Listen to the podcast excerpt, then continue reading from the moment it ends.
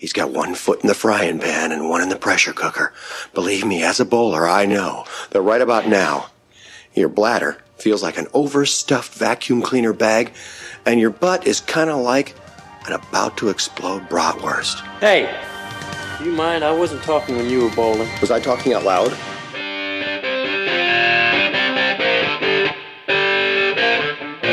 Welcome to Munson's at the Movies. My name is Kyle. I will once again be your host. Joined by the rest of the Munsons, want to give them a wide berth. Is what is called a born loser. A real Munson. and talk a little bit about what's going on in their worlds. We're going to start this time with James. Just really excited for the uh, football season to start here as the Jets inevitably win the Super Bowl this year. Can't wait. No chance it backfires. You got a good team. You got a good team. It's like the first time in like 10 years that's been the case. It's not too late. Let's put a bet Lions, Jets, Super Bowl. It's what the people want to see. I've bet on the Jets like six different ways to win the Super Bowl, but because it's not going to happen, it pays out really high. But that also means I'm just going to lose the money I bet. So I've already come to peace with it. Okay. There you go. Aubrey. Oh, I've got I've got nothing. it's a Monday. I didn't have school today, and I'm already tired. Looking forward to the weekend. Do you guys remember that time when Aubrey used to brag about not having shit to do? Teacher summer. That's karma, baby. It feels so long ago. Oh my god, it feels so long ago. I love it though. These it, the kids are good. The school's good. Everything is good. I wish there were better movies in theaters. yeah, there's not much. Wait till next summer. It's it's a rough time. I heard things in Venice are great though. I was gonna say they're all playing in Venice right now. Yeah, got something to look forward to there.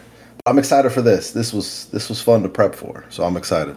I agree. Case, I, I think I forgot you originally, but you should we should give you a chance to talk. I'm on the flip side of Aubrey in that for the first time in this millennium, I did not have to work on Labor Day weekend. So I have uh, thoroughly enjoyed my time off this weekend, and I guess I'll go into work this week and do some shit, and then I'll have next weekend off. So that's exciting too.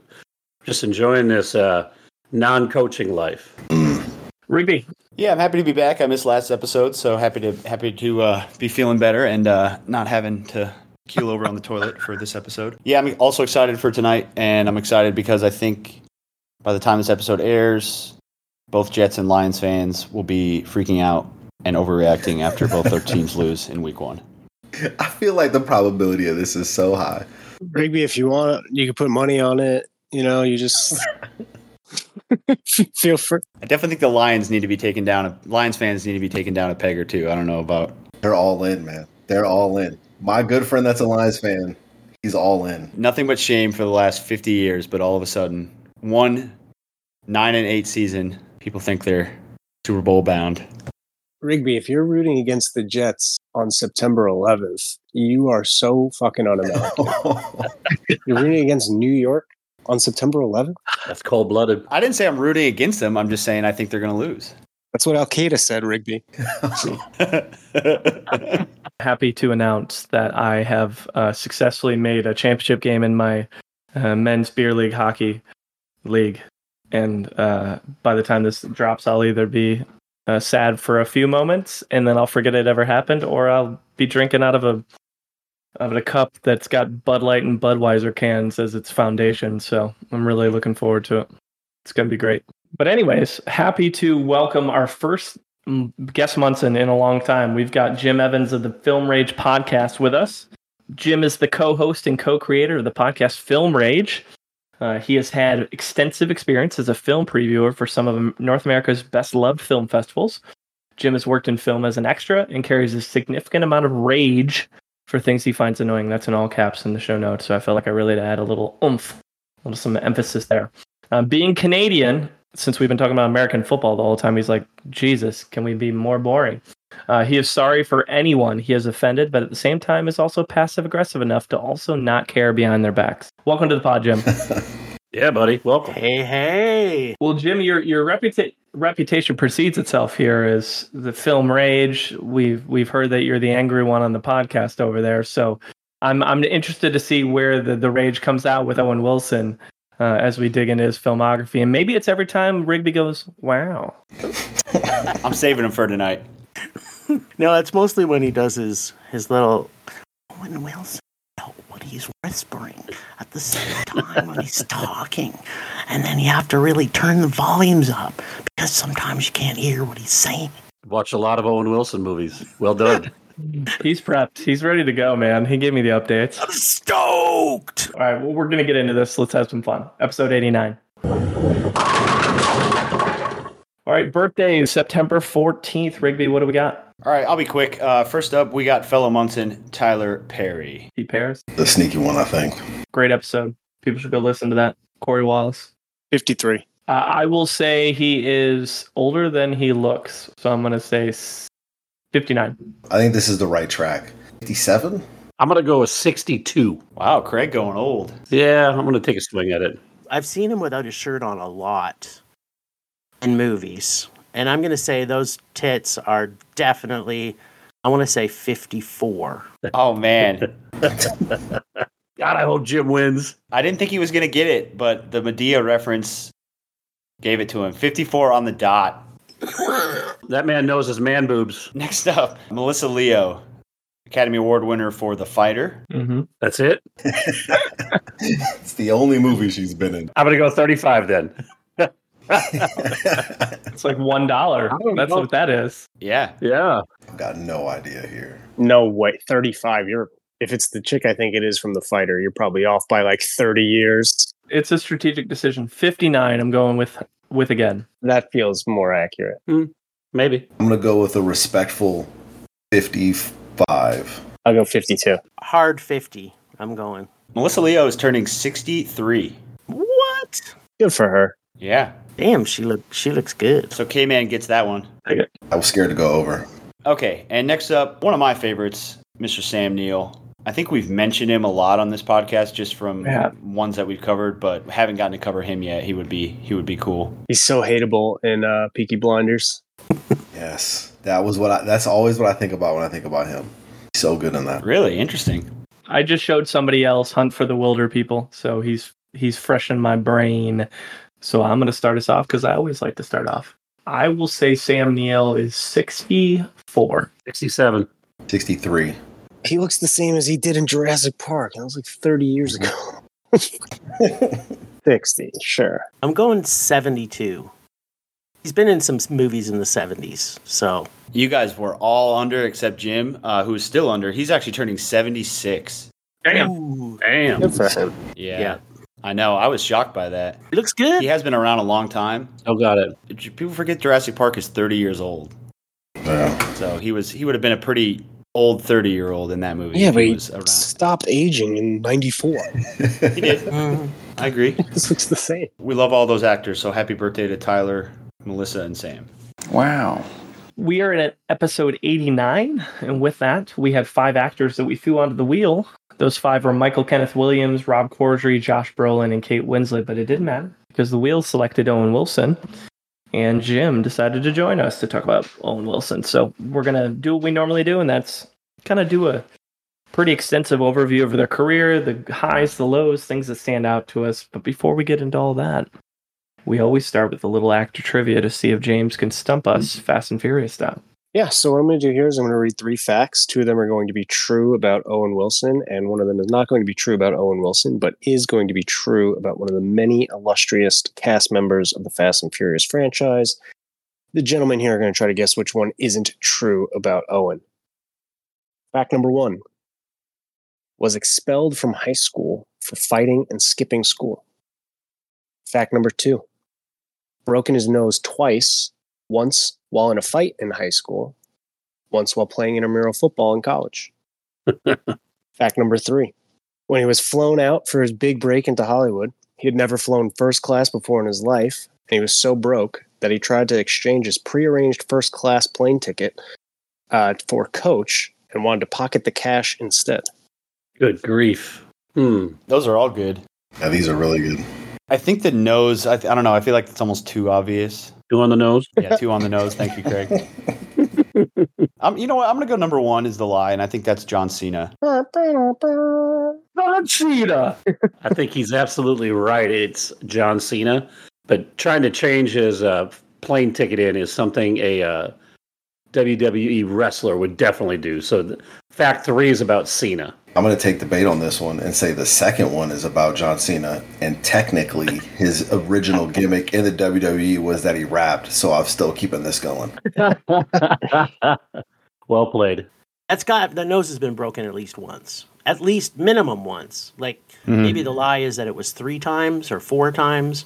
That one's true, and he seems like a like he was a pretty nasty kid. If you see Bottle Rocket, he definitely got kicked out of school. And I'm gonna say third one, and it's Thom Barry. He only was in two of the franchise, so he needed the money.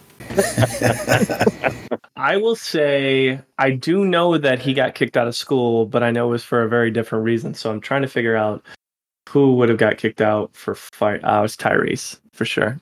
I think that's that's got to be the answer. One, I appreciate the guesses there. I also appreciate the nose pun. So I will confirm that, yeah, number two is true. He broke his nose twice, once during a fight in high school and once while playing intramural football in college. I guess at this point, he's just tired of talking about it. So, like, he, it's it's interesting because he clearly has gone out of his way to not get it fixed, which I respect. You know, it's kind of a calling card, and he's had it his whole career. But he finally revealed that it was during intramural flag football at, when he was playing at University of Texas, and that it was previously broken on the other side uh, from a fight he got into in high school. He had had surgery on it once, but it wasn't to repair it; it was to help him breathe. So it was more of like a deviated septum kind of deal. Uh, but he has made it very clear he's never going to get it fixed. And I respect the move there as someone with a uh, broken honker myself. Fact number three uh, is true. So James L. Brooks famously produces The Simpsons, saw the short that him and Wes Anderson had written for Bottle Rocket and said, I want to make this a movie, but you got to work on the script. And he flew these two young college kids out to his office, paid them a hundred bucks a day. But Wilson was so broke on the flight there, he realized it was first class, wanted to exchange it for a coach ticket and try to pocket the difference. And when the airline told him that the cash would just go back to the credit card of James L. Brooks, who's not hurting for any money, he's like, fine, fuck it. I'll just fly first class for the first time in my life. But, you know, he probably could have used the $100 difference there. I respect that. Yeah, same here. I totally get the hustle. Uh, and fact number one was expelled in high school for fighting and skipping school. Uh, not really true about him. He, he was expelled from high school. He went to a private religious school and he was booted his sophomore year. Mhm. He was a private school outside of Dallas when he was caught stealing answers for a math test. While he was uh, expelled for cheating in geometry, he eventually went to a military school, went to University of Texas. He straightened it out a little bit.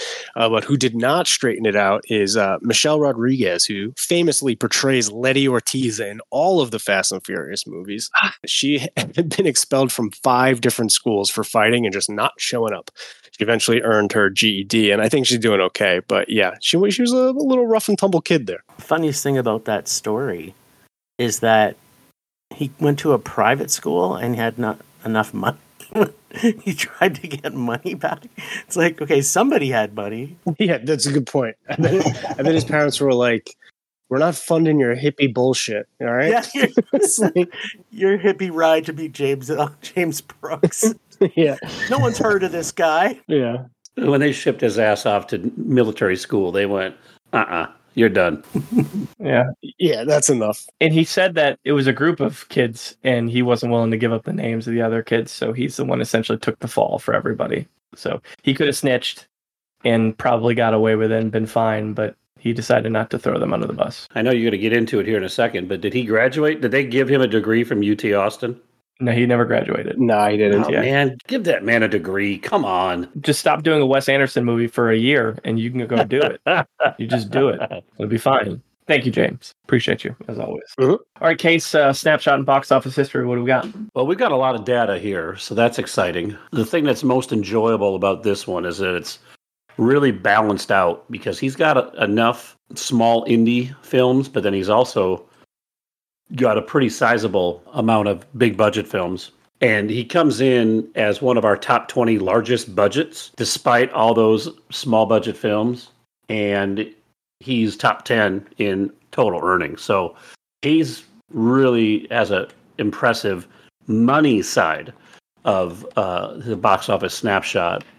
Some of his highest grossing films you're looking at a couple of different franchises here, right? The Fockers, Night at the Museum, Cars are really the ones that make up the big earners for him. And so, one thing that I did find interesting was when I was plugging in his movies, he's got a lot of movies that have lost money, and most of those are on the independent side of things. I've got 56 different movies in my spreadsheet that I was able to find complete box office information on. And 13 of them lost money. A quarter of his movies have lost money. Obviously, he's done enough on the balance side, right, to, to make a lot of money in his big movies. The other thing that I thought was interesting about his movies is that a lot of name recognition with all of the movies he's in. There wasn't very many movies that I was sitting there going, I've never heard of that movie. I had at least heard of most of them. And I've got a theory on that that I'll talk about when we're discussing Bottle Rocket. But let me get into the numbers. As I mentioned, he's in the top 20 in film budgets, eighth in total box office. But then here's where his numbers really hurt him. He's 47th in Star Meter. Not a surprise, right? He's not really doing a lot of projects right now, but 75th in critic ranking Hmm. with 48.8, 69th in fan ranking at 55.7, and then he's 42nd and 23rd in his uh, different box office metrics, which puts him at 67th on our list. Way lower than I thought it was going to be. You think it's because of all the comedies? Yeah, Low rated. Has rom com scores. That's surprising. 67th was a lot lower than I was anticipating. And in most cases, when you're in a set of films, a trilogy, a lot of cases, the second and thirds do not get rated nearly as well as the first one. We're not talking about the Nolan Batman Begins going to Dark Knight territory here. We're talking about the third Night at the Museum film. Yeah. By that time, people are like, yeah, stop. We're done. That's a really good point, Kyle. I didn't think about that, but I, I think that definitely plays into it. Well, it gives us started 67 out of 89. Let's see how that Munson meter lines up when it's all said and done. So the early days of Owen Wilson. I don't know if we've had one of these before, but we got a, a guy born in Dallas, down in Craig's territory, down in the DF Dub. Right. Born in '68. I think his mom was a photographer. Her dad was basically ran the PBS station there in Dallas Nice. was watching an interview. There's a cool connection. His dad's PBS affiliate was the first one in the United States to play Monty Python. Oh, cool. They credit his dad for kind of helping them build their American profile, which is pretty cool. Oh wow, interesting. That's really cool. But as James talked about, he got expelled for cheating in geometry, didn't throw his, his students under the bus, went to the New Mexico Military Institute, and then eventually made his way to UT Austin. He didn't graduate, but while he was there, he was introduced to a guy named Wes Anderson, ended up being roommates before uh, he finished up there.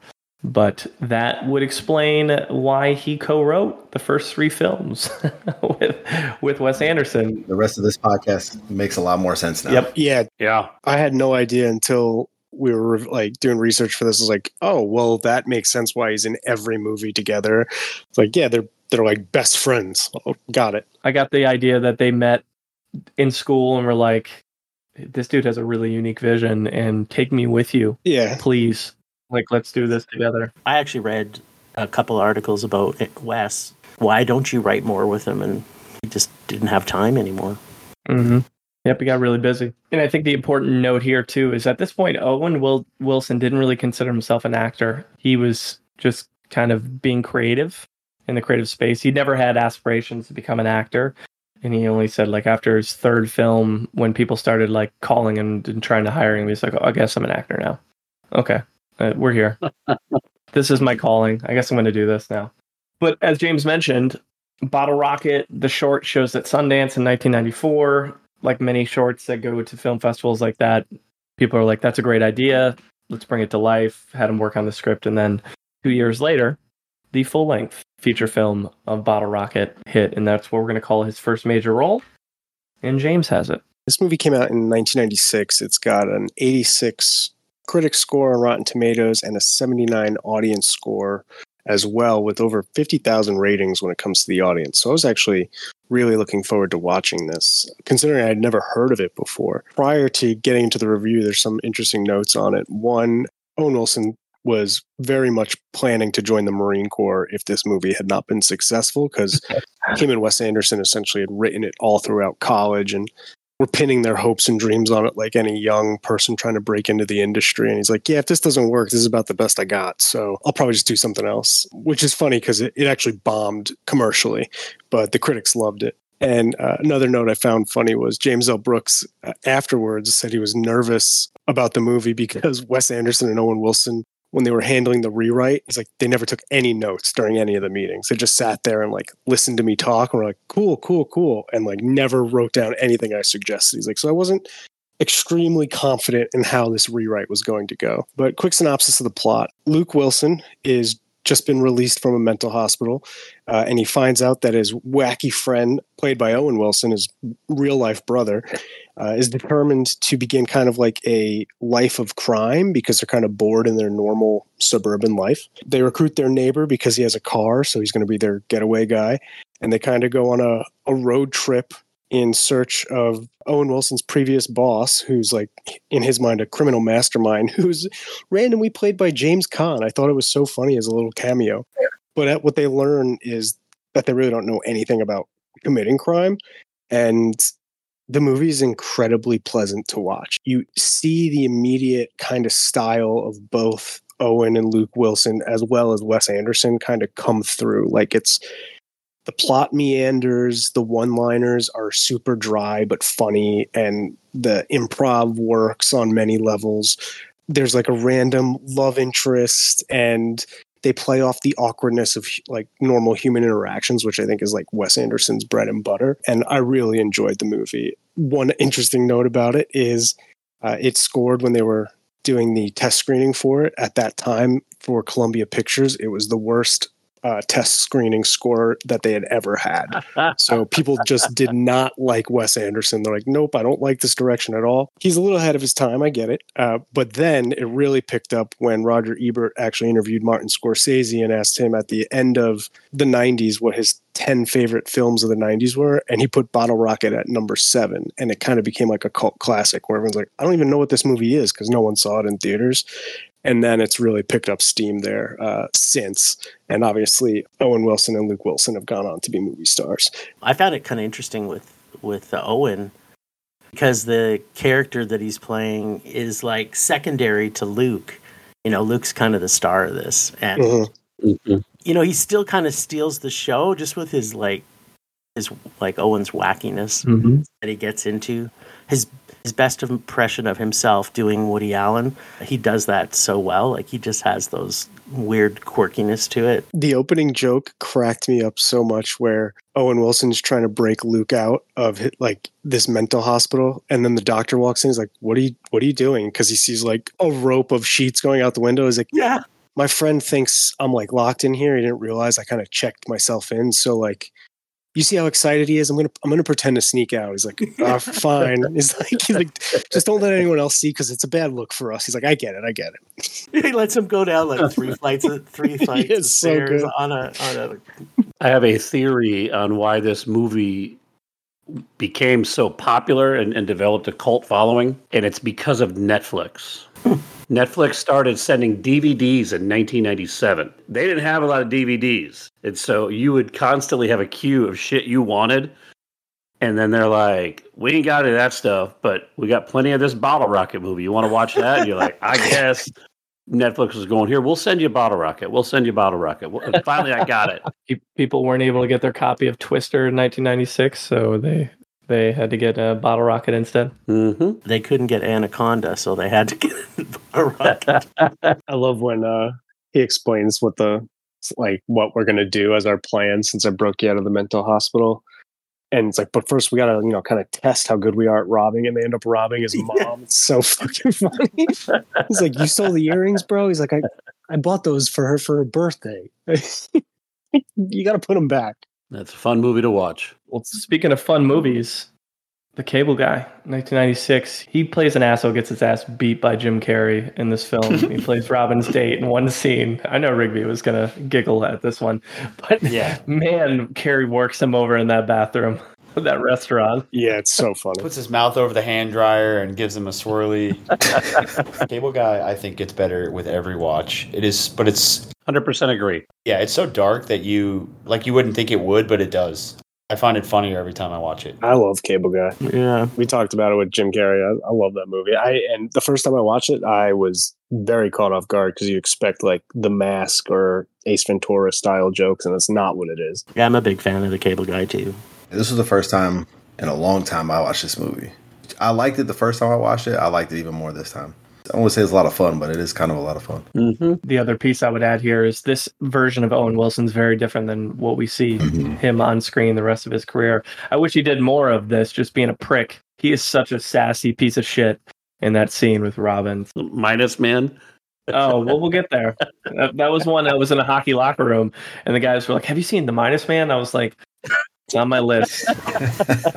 I'm, I've I've been occupado with some other ones. So, speaking of J Lo and Danny Trejo in Anaconda, 1997, a very young Danny Trejo, and Isn't it crazy that like because Bottle Rocket did so poorly a year prior, he's like, I'm joining the Marines, fuck it. And then less than a year later, which means they're filming this like almost immediately, he's in mass produced and released Anaconda. Yeah. Six uh, was it almost seventy million dollars. This movie made almost seventy million dollars. He gets eaten by a snake. Yeah, it's crazy. No, this movie world grossed 137 million. Yeah, there you go. I love that. Uh, you got to remember that numbers are not just in America, people. I don't know what you're talking about. Let, let me rephrase that. This movie made 137 million US dollars. Nice. Around the world. So I've got two important things with this movie. Number one, outside of Anaconda, Owen Wilson's the most important character in this movie. And then there's a very pop cultural impact that I think will really be important to Kyle and I, and everybody else won't give a shit. But in the middle of the movie, Owen Wilson's character has this weird, like, like WWE heel turn where all of a sudden he's like, you know what?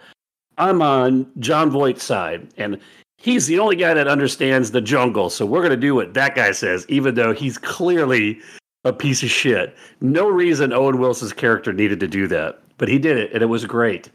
And then the other part is Jon Voight was clearly the inspiration for Tommy Wiseau in the room because they have the exact same accent and the exact same speaking cadence. And I'm like, what is wrong with Jon Voight? That was the start of his downfall. What accent was that? I can't really tell. I believe he was from Paraguay. It was terrible. It was a Tommy Wiseau ahead of Tommy Wiseau. Like, what did he show up thinking they were all doing? he was doing something different. Whatever it was, it required a ponytail, and that looked great. Yeah. Yeah. Tell you what, though, Owen Wilson's got back-to-back movies where he's got tragic demises in uh, Anaconda and coming up in Armageddon. Oh, there's another one coming up too in The Haunting. oh yeah, Oh, that was a pretty vicious death too. yeah. It's got some gnarly ones in there. I don't normally like to push back against Case, but I will push back in the sense of Kari Wuhrer is probably one of the most important characters in this movie, just because I, she changed my life when I first watched this as a as a younger person. it also makes my his heel turn so much more confusing to me.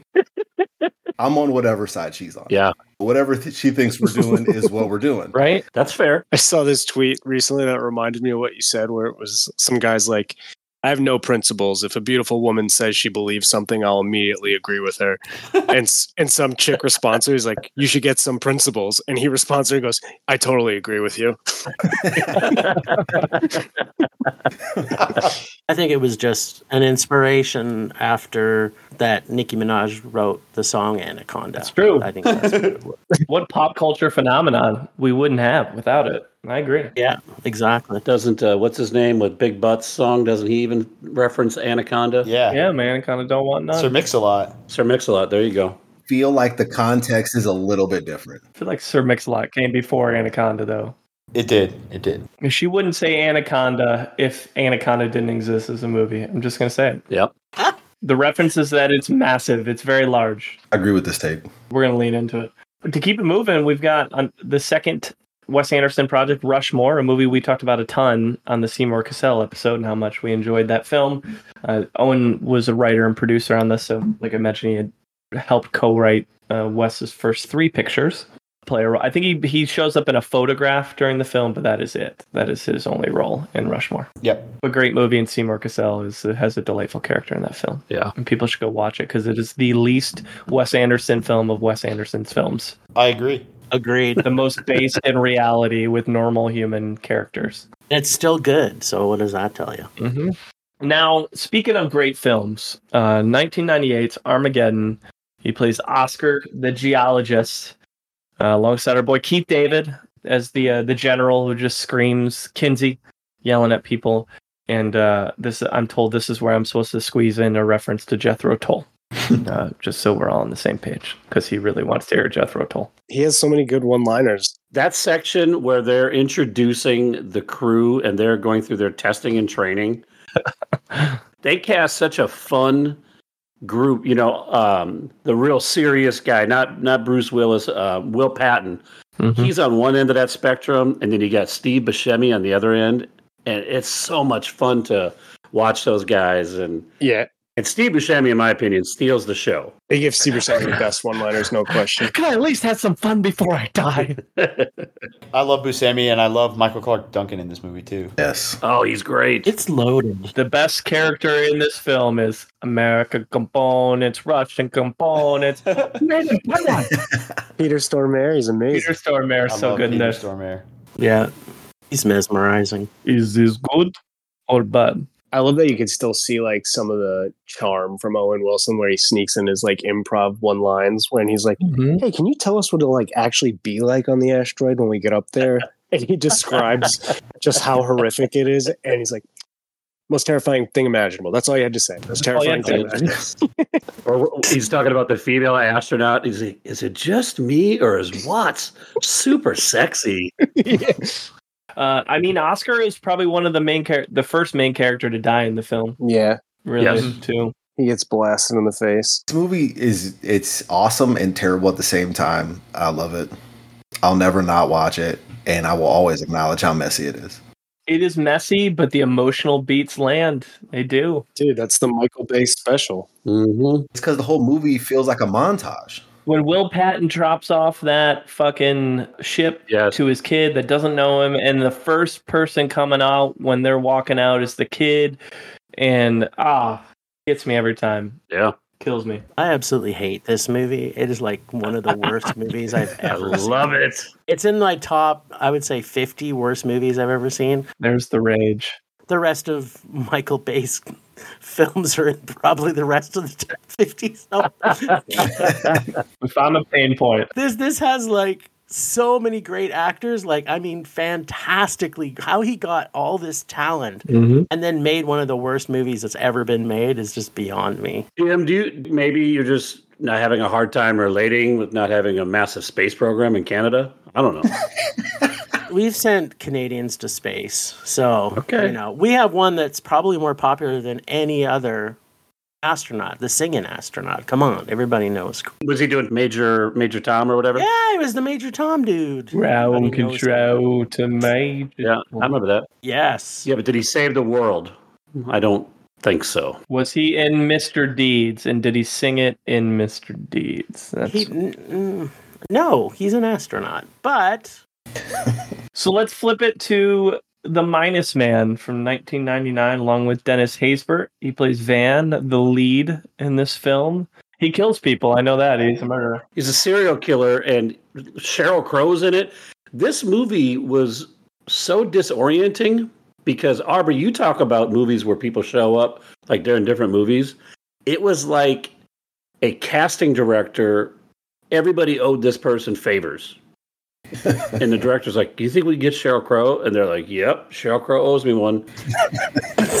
She's a strung out junkie. It, it it's such a weird movie that goes nowhere. And isn't Brian Cox Brian Cox is the main character in it. Yep. interesting watch because of the people that are in it, but it's an awful movie because of how it's written and, and how it's delivered. Mm-hmm. On the uh, positive side for Owen Wilson, he started dating Sheryl Crow for a little bit after this. What? Mm-hmm. God, I'm so jealous. His score just went up. All he wants to do is have some I'm a fun. big Sheryl There Crow you go. fan. Nice. yeah, score just went up. How's her acting skills? I missed this one. Man, this is like three years after college for this dude. It's unbelievable. Yeah, yeah. It's, I think my my senior project might suck, and I'll join the military. And three years later, is dating Sheryl Crow.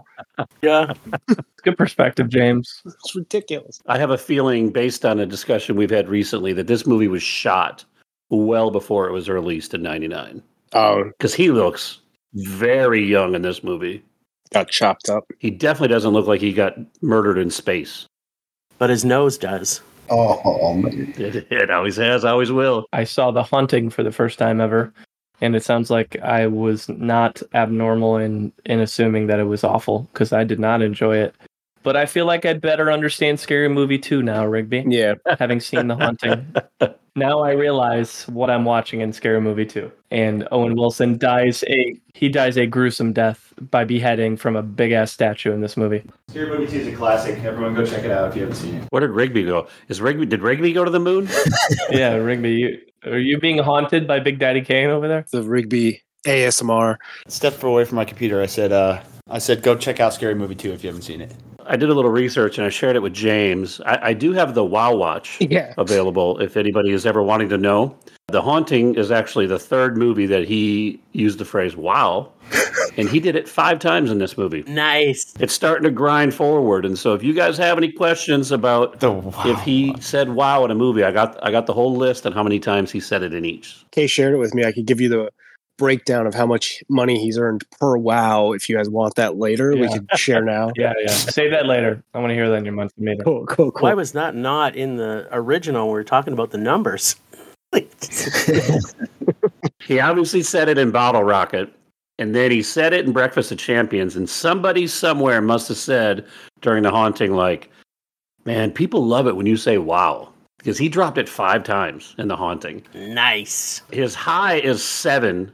This is where this thing starts to become a thing. The Millennium hits, and he does his first of three films with Jackie Chan in Shanghai Noon. He plays Roy, kind of his little sidekick through the process. Owen Wilson's character's a little bit of a he's a shyster. He's kind of a I don't know, he's a squirrely character. They end up being buddies by the end, obviously, but I loved both of these. Owen Wilson does great playing next to like these like neurotic, high strung type A characters because he's the exact opposite. So he always does a really good job playing off of them. And I thought him and Jackie Chan, I enjoyed their chemistry. Agree. I'd agree. I think the chemistry was what made that film so so good. Like Jackie Chan and his kung fu stuff that is just off the charts. So fun. how much money did this movie make? You know, I mean, it made a lot of money 99 million US dollars worldwide. it hit really well with critics. Okay. The interesting thing with the Shanghai series is the sequel was budgeted for less money, which is strange. And around this time, you got a lot of these like buddy comedy type things, and you see how the, like there's got to be one person that drives all this stuff, and you see it's a person who's like kind of wisecracky, you know, morals are a little loose up against Jackie Chan, who's taking everything super serious, and it works again. And I, I also think part of the reason why people like this movie so much is because it came out like a year after Wild Wild West, which was a disaster. Oh, yeah. Fucking wow wow. so they were like, "Oh wait, this this is a way better than that one." One of the things we saw from Owen Wilson in this movie that we'll see throughout his career, even when he's kind of on the wrong side morally, he's got a very weird way of being able to get you to kind of side with him. Like he betrayed Jackie Chan every turn in this movie, but yet when he's the one buried up to his head, you're like, God dang, I feel bad for old Roy. How come old Roy's being punished? White man, you know. Thank you. I didn't want to say it. Feel bad for the white man. the joke was dying to come out of me. You're allowed to say it. Yeah. no, I just I normally do say it. That's why I didn't want to say it. this time. All right, same year, he played Kevin in Meet the Parents, first of three films uh, in this sequence with Meet the Parents, Meet the Fockers, and Little Fockers, I believe was the third one, right? Yes, sir. Mhm. Kevin plays the ex boyfriend, right? Ex fiance. Yeah. Ex fiance, that's right. Yeah. Dude, I, I love the It's bit of every time he shows up. There's like beautiful music playing in the background. It's so like every car he's in has like like beautiful classical music playing as he arrives. It's it's so like subtly well done. It's like, oh, how'd you two meet? It's like, oh, they met at lacrosse camp. It's like lacrosse camp. the fuck is that? It's so funny. it's like the perfect bit because like it's not it's not played too much to where it's like you hate him because he's too douchey. It's like just enough. Yeah. Mhm. You don't hate him, but you just kind of roll your eyes at it. It's it's really well. It's really like well portrayed, but also like well like thought out and written. It's a great bit. Yeah. I think it's a good way to put it, Aubrey. It's just a well written character given Ben Stiller's character and just how like neurotic Gaylord is as a character. He he does that really well. I find I like Owen Wilson more when he's not the lead in films. A lot of times, where he's just the Mhm. tertiary character that is just like brought in and and he just brings the joy. Yeah. And I totally forgot. And I, I totally forgot James Marsden played John Wilkes Booth in this film in one scene. Uh, The Blue Steel. Dude, are we moving on to Zoolander? I fucking love Zoolander. I know you love This is one of my favorite comedies of all time. I even made it. I even quoted it for like my senior quote in high school. I forget what quote it was, but it was definitely something like "Beauty's only skin deep is what ugly people say" or some shit like that. Like it was whatever, like one of the most self-centered things. I just thought it was so fucking funny. At no point is the fact that like they are idiots like recognized by them. I think that's what makes it so funny is like Mhm. they don't understand that everyone on earth thinks they're stupid and I think that's what makes like the silliness of it so much fun. Yes. Yes, I love his line about Billy Zane. yeah. Listen to Billy Zane. He's a cool guy. There's so many good lines in this movie. Like Ah, so many. I forget the big speech that says whatever it is. Derek Zoolander Center for Children Who Can't Read Well. It's just, it's just Can't read good. It's like, I can't read good. Can't read. Want to do other stuff this good too? for ants? Is this for ants? Needs to be at least three times larger. yeah, at least three times. and the gasoline fight, like when I saw the gasoline fight, you too could Oh die my from a freak gasoline God. fight. That's, that's so. f- you googly? You googly? Fucking Duchovny with his his golden Yeah. hand. Yeah. Like I'm a hand jockey, Derek. Different than the face and body boys. To me, this might not be Owen Wilson's most memorable movie, but I think Hansel is his most memorable role. I don't know why, it just is. Like it's it's like kind of what I'll always associate Owen Wilson with being. I'm a Wedding Crashers guy with Owen Wilson, but this would be a very close number two. Yeah, I think that's the toss up is those two. Actually, for me, it's Royal Tenenbaums. Like to me, that's Owen Wilson There we go. in the, in that. We love a difference of opinion. yeah, we do. Good segue because I'm glad you guys had your moment. And I want everyone to have this moment and everyone listening to have this moment. I just want a voice to the people that are listening that are like, I hate this movie. You're not alone. this movie is not for me. I can recognize what's certain things are not for me. This movie is not for me. I knew I wasn't gonna like it. This was my first time watching it. There's a reason why this is the first time I watched it. I've I've known I was not gonna like this movie forever. Is it safe to say last time you're going to watch it?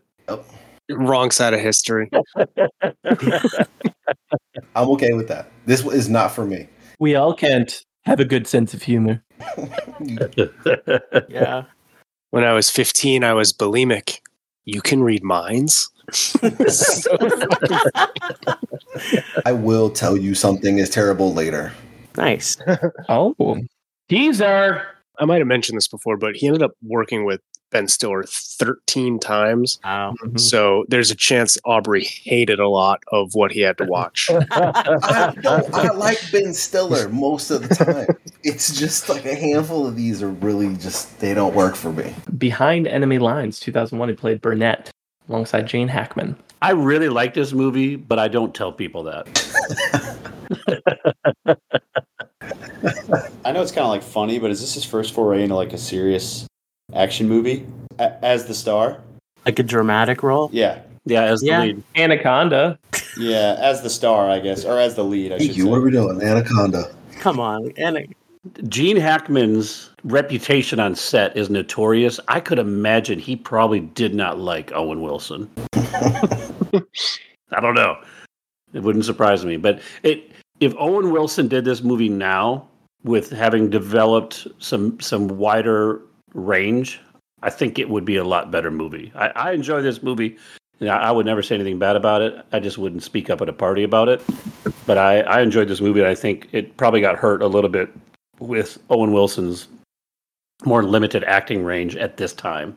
Well, plus I don't think he's an action star. Like we, we went from the Royal Tenenbaums to this.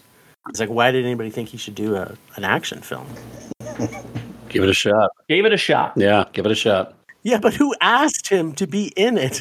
It's the action comedy part. I don't know what I don't. I haven't seen Behind Enemy Lines in forever, so I don't know if it's just like a straight thing. But like that's, it's like yeah, he's a funny guy. He could probably make it work. He's a handsome guy. Like throw him out there. Let's see what happens. And that part of it kind of makes sense to me. And he can be funny enough to where like it offers. It makes it easier to enjoy.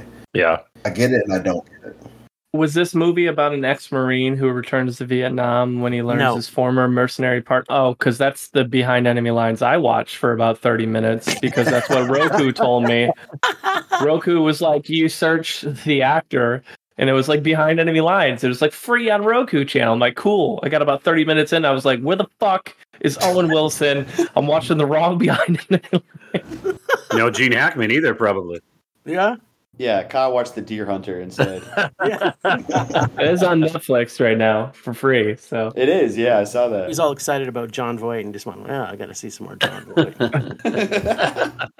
So let's just say I, I did not rewatch Behind Enemy Lines. We gave it one shot. I gave up after that. So the movie that uh, Jim just mentioned, Royal Tenenbaums, he was a writer, producer, and played the character Eli alongside Seymour Cassel and Anjelica Huston. And he's worked with Anjelica Huston a bunch as well, mostly because of Wes Anderson. But he also got an Oscar nomination for Best Screenplay alongside Wes in this film. So it was, I think, first and only Oscar nom. Hmm. We haven't covered many actors who got a, a writing screenplay nomination. I think Emma Thompson's the only other one we've ever covered that did. Oh, good call. I'm not really a big Wes Anderson fan, which surprisingly I will get to when we when I discuss my review. But yeah, I don't know. Just I this one's never really clicked for me.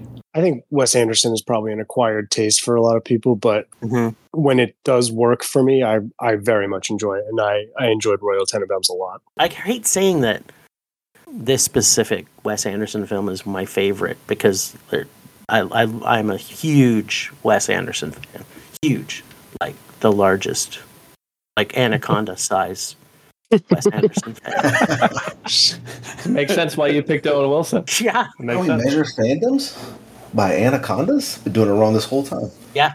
I'm a half of anaconda fan of Wes Anderson. Pause. I don't know. Huh? So you're a python? You're a python. Yeah, Python. I love Wes Anderson. This movie was one where, like, I don't know. It's just like sometimes you watch a movie and the anticipation of the movie kind of overshadows the experience. I don't think it's bad at all. Yeah, I just need to rewatch it. I think on a rewatch, I'll love it. First time through, I just didn't. I just didn't kind of get into it for whatever reason. I admire it. but I need another another watch on it because I I like Wes Anderson a lot. I'm really anxious to watch it again. Actually, I think this is Gene Hackman's best film. I think he's brilliant in it. movie made me like Gwyneth Paltrow. You know how hard that is to do. Yes. It's. It's it's incredibly difficult. I'm glad someone said that. I just love Ben Stiller and his kids in their jumpsuits. It makes me laugh every uh, time I see him on the screen. Yes. So that's true. I Spy mm, in 2002 alongside Gary Cole and Eddie Murphy. And I'm pretty sure this movie bombed like a motherfucker, right? It did. Yeah. Both at the box office and I think critics hated it too. I want to say it's like Yep. probably in like the teens in Rotten Tomatoes. I couldn't bring myself to watch it. Yeah, 1533 critic audience and it lost 19 million. Because it is very bad. Oh yeah. I Spy. I can't remember who the Owen Wilson character was in the TV version, but I know that the Eddie Murphy version was Bill Cosby in I Spy Oh, in the '60s. Oh really? I did not know that was the thing. Oh yeah. Wow. Mm-hmm. It's a weird movie. Don't watch this. It's a weird movie. I didn't. I've seen it multiple didn't do it. Times. I watched this when I was like a teenager. I had the DVD of this movie for some reason. And I've seen it a handful of times. I rewatched it for this. It's really bad. And like Eddie Murphy can say pretty much anything for me because I just like watching him. Like If he does something dumb, I still am into it. He couldn't even save this one. This movie was weird. Three wows couldn't even save this movie. nice. Damn. It's not to level seven of WoW, so you know that's why. It's a decent amount of wows. Though. Mm-hmm. There was seven WoWs that might have made it. That's true. This also plays into the action star point because he's never once believable as like it feels like the comedy comes from like I'm supposed to believe he's like a real spy. hmm He's like like that part we're supposed to take as like that's uh, he is a spy and he's really good at it. And it's like no, he's not. I don't believe it for a He's. Owen Wilson. He's not a Yeah. spy. He's hard to t- he's hard to take seriously in serious roles like that for sure. yeah. Yes. I think it's a great example. Although I think he got, gets better at it. Yes, he does. I'm sure we're going to talk about it later. Yeah. Starsky and Hutch. He plays Hutchinson, uh, the film adaptation of obviously a very famous uh, duo. I I didn't rewatch it, but I do remember enjoying Starsky and Hutch before with Vince Vaughn playing the big baddie and do it. Bacardi and cola. Let's get a let's get a whiff of that new car smell. Do it. Craig, you mentioned uh, him playing sort of morally bad characters who end up. Yeah, th- this this he's, He's- that's how he's a he is womanizer, movie, right? Sure. Yeah, Yeah, he, and he's like a Oh, yeah. he's like a undercover cop who like actually like wants to be into gangs. Like it's it's yeah, it's pretty funny. yeah. My favorite bit uh, on rewatching it is Ben Stiller, like the straight edge cop, and Owen Wilson's like very much the slimy cop, and they thought they found Coke, but it didn't smell or taste like Coke, so they were like, "Oh, why is he just selling powdered sugar?" But that was like the whole bit is they're trying to make it so it's not detectable, so it actually is Coke. And so Ben Stiller has like a night where he's coked out of his mind. He doesn't realize it, and he goes and he passes out, and that leaves Owen Wilson with the two like smoking hot chicks that they're with. And he's like, "Hey man, I just wanted to let you know that actually was cocaine." He's like, "Oh yeah, how'd you know?" He's like, "Well, I tested it." He's like, "And and she tested it, and she tested it, and we all we all just kept testing it all night together." He's like, "It's cocaine, promise." He's like, "That's definitely what it is." And great use of the Bill Withers "Use Me" song in that scene. Yes. Yeah, the only thing I liked in this was Snoop Dogg, but then anything Snoop that Dogg. Dogg's in is What was It's his name? Like solid. Huggy Bear or something like that. yeah. Yeah. Yep, Huggy Huggy Bear. Bear. Any TV show that was like a cop film, they got to bring them back. I just I fucking hate all of them. They're just all terrible, every single one. There's that rage. I like the uh the bit for Snoop Dogg's henchmen are like incredibly intelligent, but they're just like act like thug henchmen. But every time they talk, they're like really, really smart. A black hole is a or yeah, or what does he say about yeah, it's hilarious. Like actually, iguana's tails can regenerate. You know, it takes time. Well, let's go to another Jackie Chan crossover around the world in 80 days. He played Wilbur in 2004. Never saw it and I didn't watch it. I didn't rewatch this. I was too busy uh watching The Big Bounce, which was riveting. Let me tell you. I have seen that. I have seen that. He's not the worst part of that movie. That I'll say that. No, the chick is, bro. She's so bad. Unbelievably gorgeous, but she cannot act. Who? Sara Foster. I was watching it with my wife, and I was like, I am willing to because I never heard of her, and she's in this movie with like Charlie Sheen and Owen Wilson, um, Morgan Vinnie Freeman. Jones, Morgan Freeman, right? Exactly. And I was like, and and she's the like the main uh, like love interest, and I've never heard of her. It's like my guess is she like married someone rich or famous and just quit acting and i look it up and that's exactly what happened i was like nice nailed it I was like, yeah it's just she married uh, tommy haas the world champion tennis player and just called Yep. it called it a career after one movie and i'm done here I respect the hustle. same here It's hard work. It's hard work. Life Aquatic with Steve Zissou, another Wes Anderson film alongside Seymour Cassel, Anjelica Huston, Willem Dafoe coming out of nowhere on this one. Yep, and Bill Murray, the Big Bill. Delightfully quirky Yes. Life Aquatic with Steve Zissou. the critics didn't like this one Yeah, they didn't, and I know they. Ned Plimpton is his character's name. and I know Wes Owen Wilson wasn't able to do the film before this, and but he created the character for Owen in this film, so it was created specifically for him, which I think is always kind of cool. I love this. Say George um, did all the Bowie music in it and redid it all and put an album out, and that album is just like one of the best, most solid albums of all times. If you haven't heard it, highly suggest you all listen to it. Mm-hmm. can you say the name of it again Uh, the performer Sa- Says George. I think he's Brazilian. S E U J O R G E, I believe. He's an actor too, so but uh, he's also a singer. We love it. Yeah, the soundtrack is amazing. He sounds handsome. He's very handsome. Oh yeah. Yeah, you fair. guys are all one correct on the spelling and two correct on him being handsome. Yeah, you guys are all correct. There you go. I think I could just listen to you say his name the rest of the episode. I don't know about you guys. St. George. That's it. Just give me the cue. I'll just say it. It'll be like a. It'll be like a. Wow. It's like you Wow. won. Saint George. Saint George. Saint George. I'm a huge fan of Say George or whatever his name is. Yeah, we. Very talented. Yeah, we. Wedding Crashers 2005 played John. Classic film, classic comedy. Hopefully, this is not the one that Aubrey hated, because that, that would hurt my soul a little bit. Because You want me to do it now or later? Do it. Bring it. No, I love this movie. I'm not. I was about to say, Okay. Yeah, This movie also contains my favorite Will Ferrell performance of all time. it's so fucking good. One of the best, What one of the the best, like fuck most do you random want? cameo, cameos ever. The meatloaf. Yeah, crazy horny. I love Bradley Cooper in this movie. Yep. Oh, he's great. I like a lot of this movie. I just cannot stand Vince Vaughn in comedies. I'm sorry. I think he's completely awful. But I think as a dramatic actor, he's brilliant. The painting was a gift, Todd. I'm keeping it. Great line. dude, that's interesting because I, I I would say that this like plays to Vince Vaughn's strengths comedically, where it's essentially just like his fast talking, manic sarcasm. I don't even wear a belt. Yeah, dude, and I think that's when he does his best. But I don't think he does anything good in comedy. So there you go. It, That's I mean that makes sense. Yeah, I'm pulling an Aubrey out right now. I'm just playing it out there. But Owen Wilson was great in it. One of the things that hurts this movie for me is it, the fans of it because it is grossly overquoted. yeah. Mm-hmm. Crab cakes and football. That's what Maryland does. They're so quotable. It's incredibly quotable, but I don't need to hear it in my day day to day conversations. Owen Wilson's got a couple zingers in there, especially when they're out hunting, and he he says, "I don't even know what a fucking quail is. Are you kidding me?" I Fantastic. got six wows. S- sounds funny. Sounds funny. The one thing I'll say about this movie uh, that has always bothered me, and it is this is one of my favorite comedies ever. I, I just think that he and Rachel McAdams have absolutely zero chemistry. Uh, that's always Ooh. Did you say J Lo and "Marry Me"? Is that what you said? Oh, That dude. chemistry? Pretty sure. Are you- that's oh, what hold on. We'll get there. We'll get there. My bad. My bad. I was thinking ahead. Romance. I I don't was- know what you're doing there. I was thinking ahead. Thinking ahead.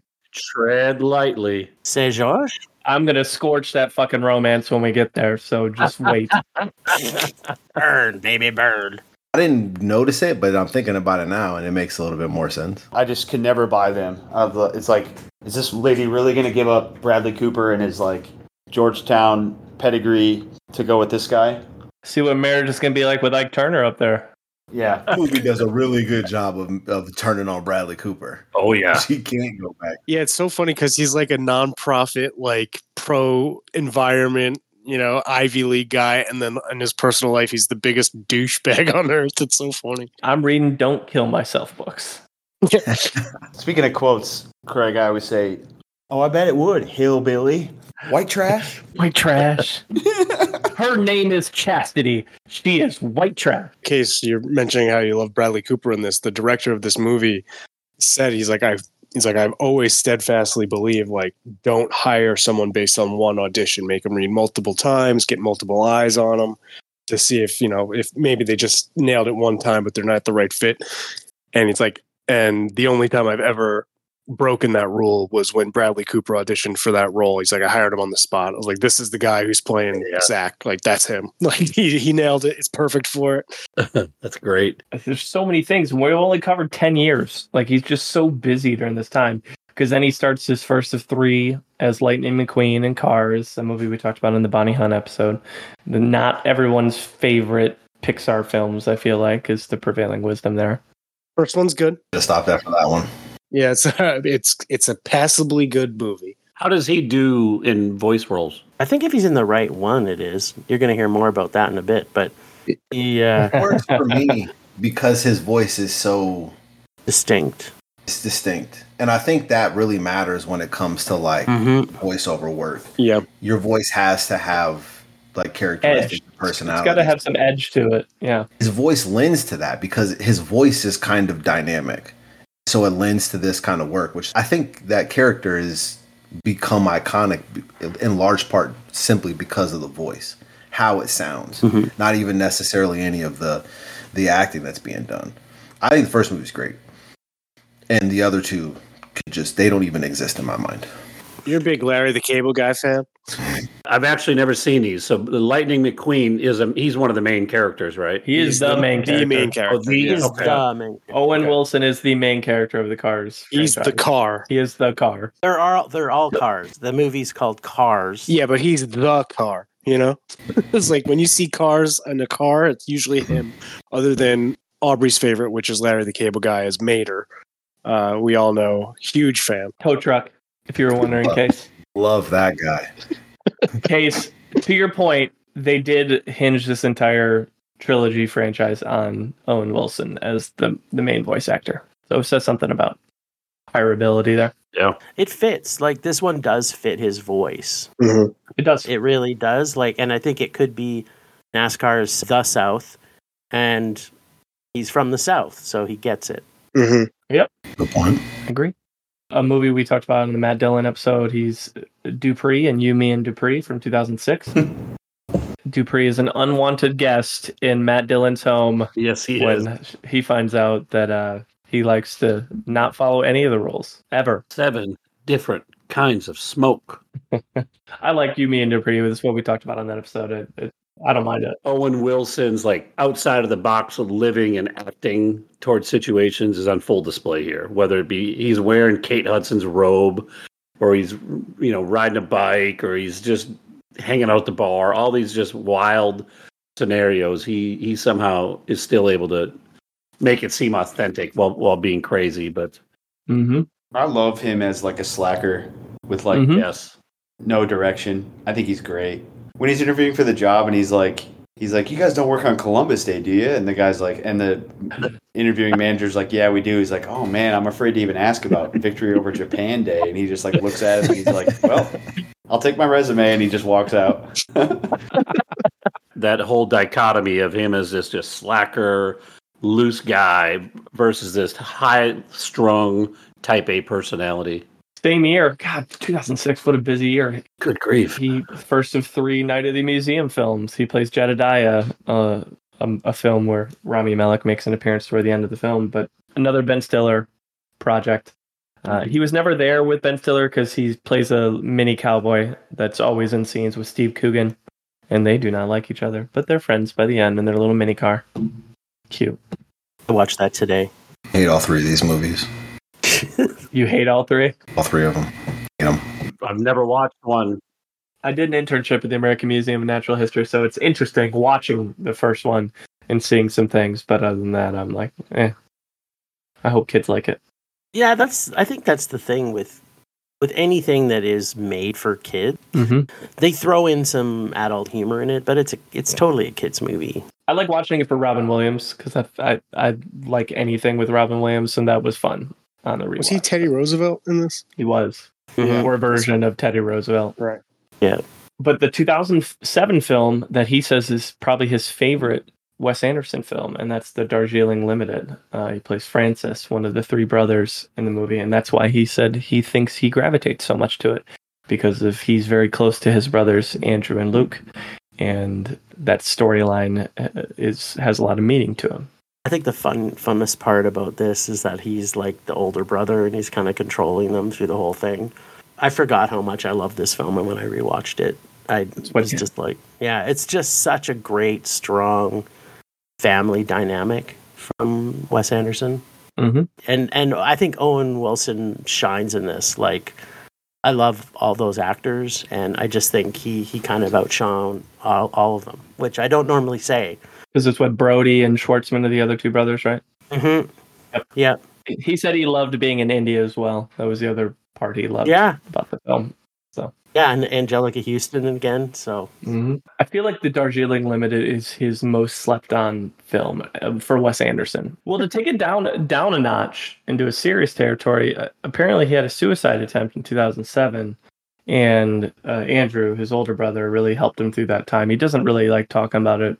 I'm sure James will chime in on that, but the nugget that I noticed is he were, was originally going to be in the movie Tropic Thunder, one of my favorite comedies with Ben Stiller, and then he was replaced by Matthew McConaughey. So he would have played the agent, which I don't think he would have played it as well as Matthew McConaughey did. So I'm kind of I'm not not that I'm happy that he had Yeah, be careful.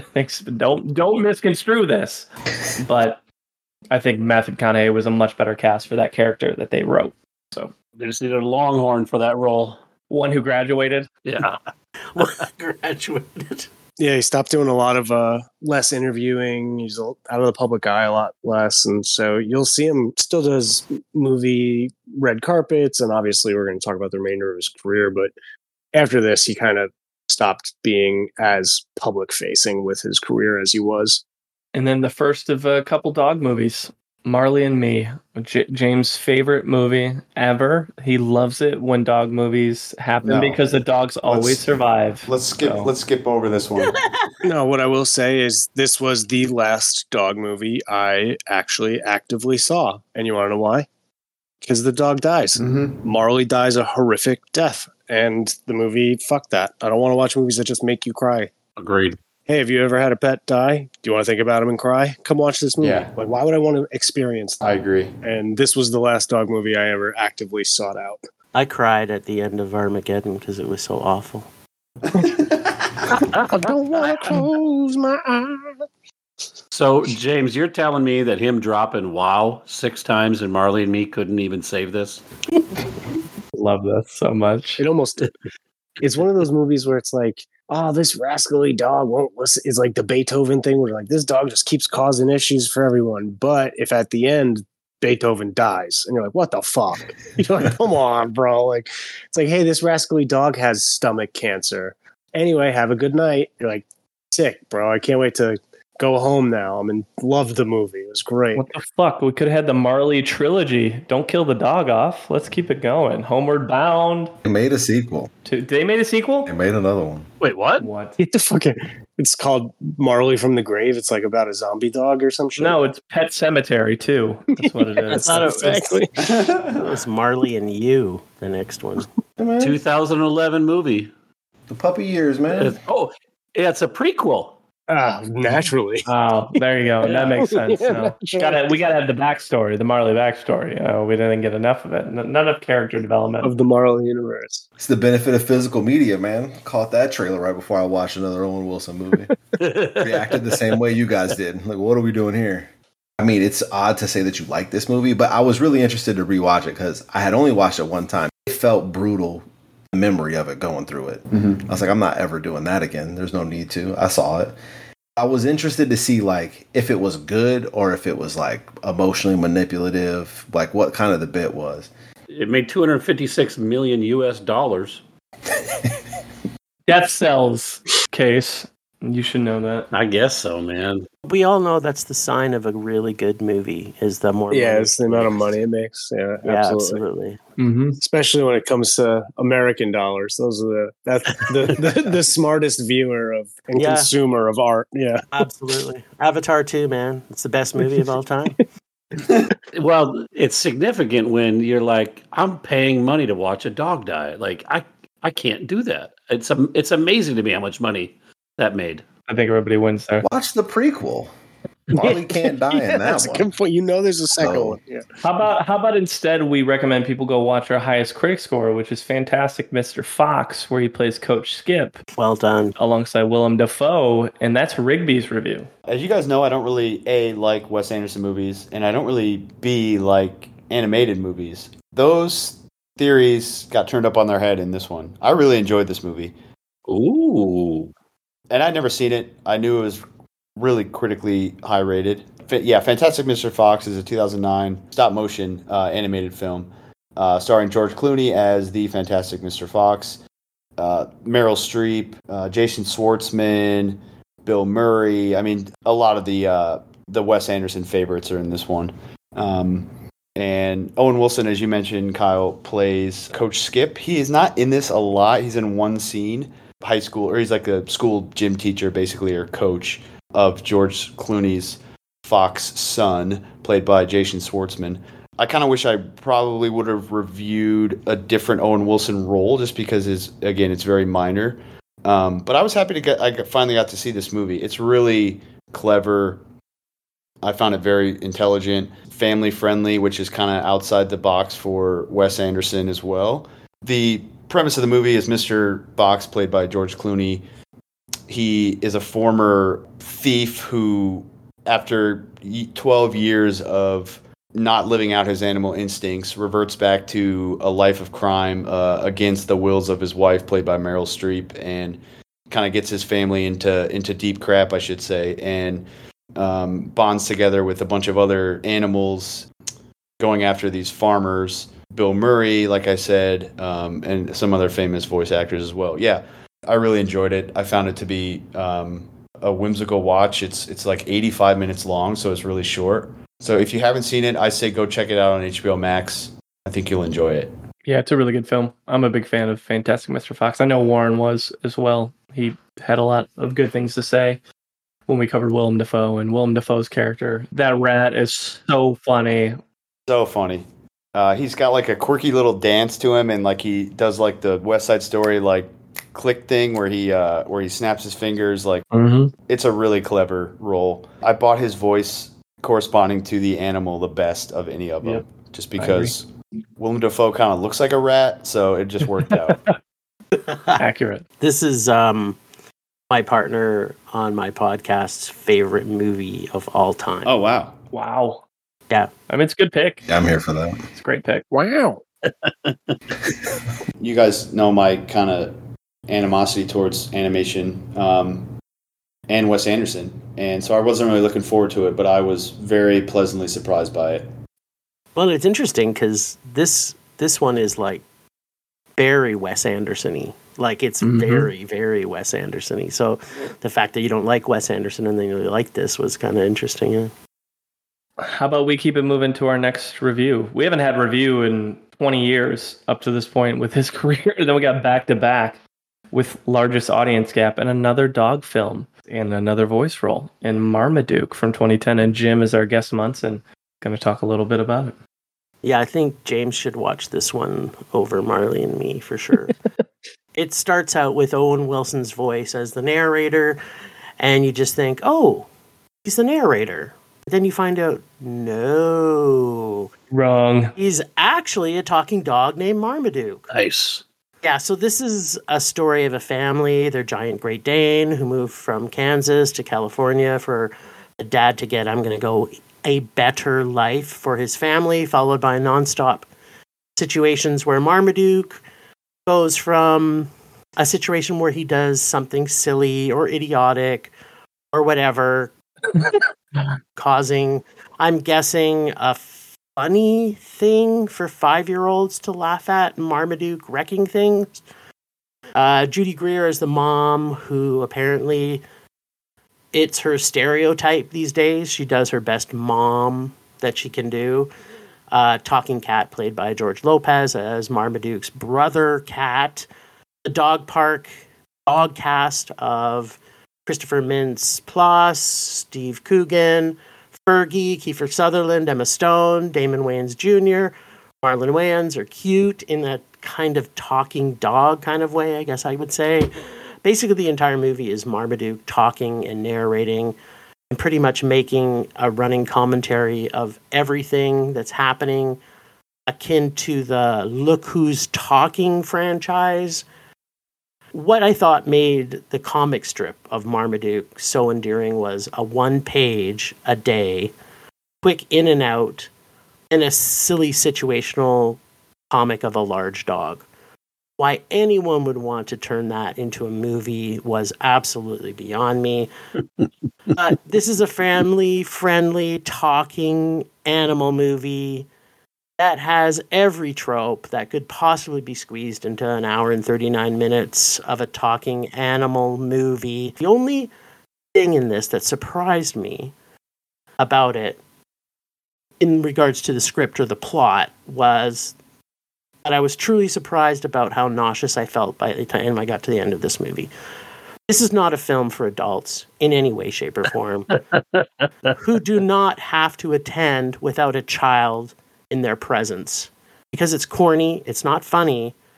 And I'm going to steal a line from Aubrey and say, I am not the target audience for this movie. After seeing it, though, I'm still not sure who that is. And personally, talking about his voice acting, I don't think this was a good match for Owen's voice playing Marmaduke. It did not fit at all. They needed like Patrick Warburton or someone to play Marmaduke. They did not need a surfer dude dog to play this. It this movie is truly, if not as worse as Armageddon, it is completely awful and unwatchable. But James, you should watch it. Unfortunately, I've seen this movie and I did not finish it because when I realized the majority of the jokes were based around farts, I was like, oh, yeah, this is for small children. I'm going to watch something else. Yeah, like, this is not. This is not for me. Yeah, this was this was really painful. So, Jim, I'm going to guess you're on the lower end of the audience gap of 42 to 9. Yeah, if there was a a one out of We can do that. whatever the number is, whatever the number is, one, One out of a 100. or if there's less than one, if it's a fraction, then I would go with a fraction of one.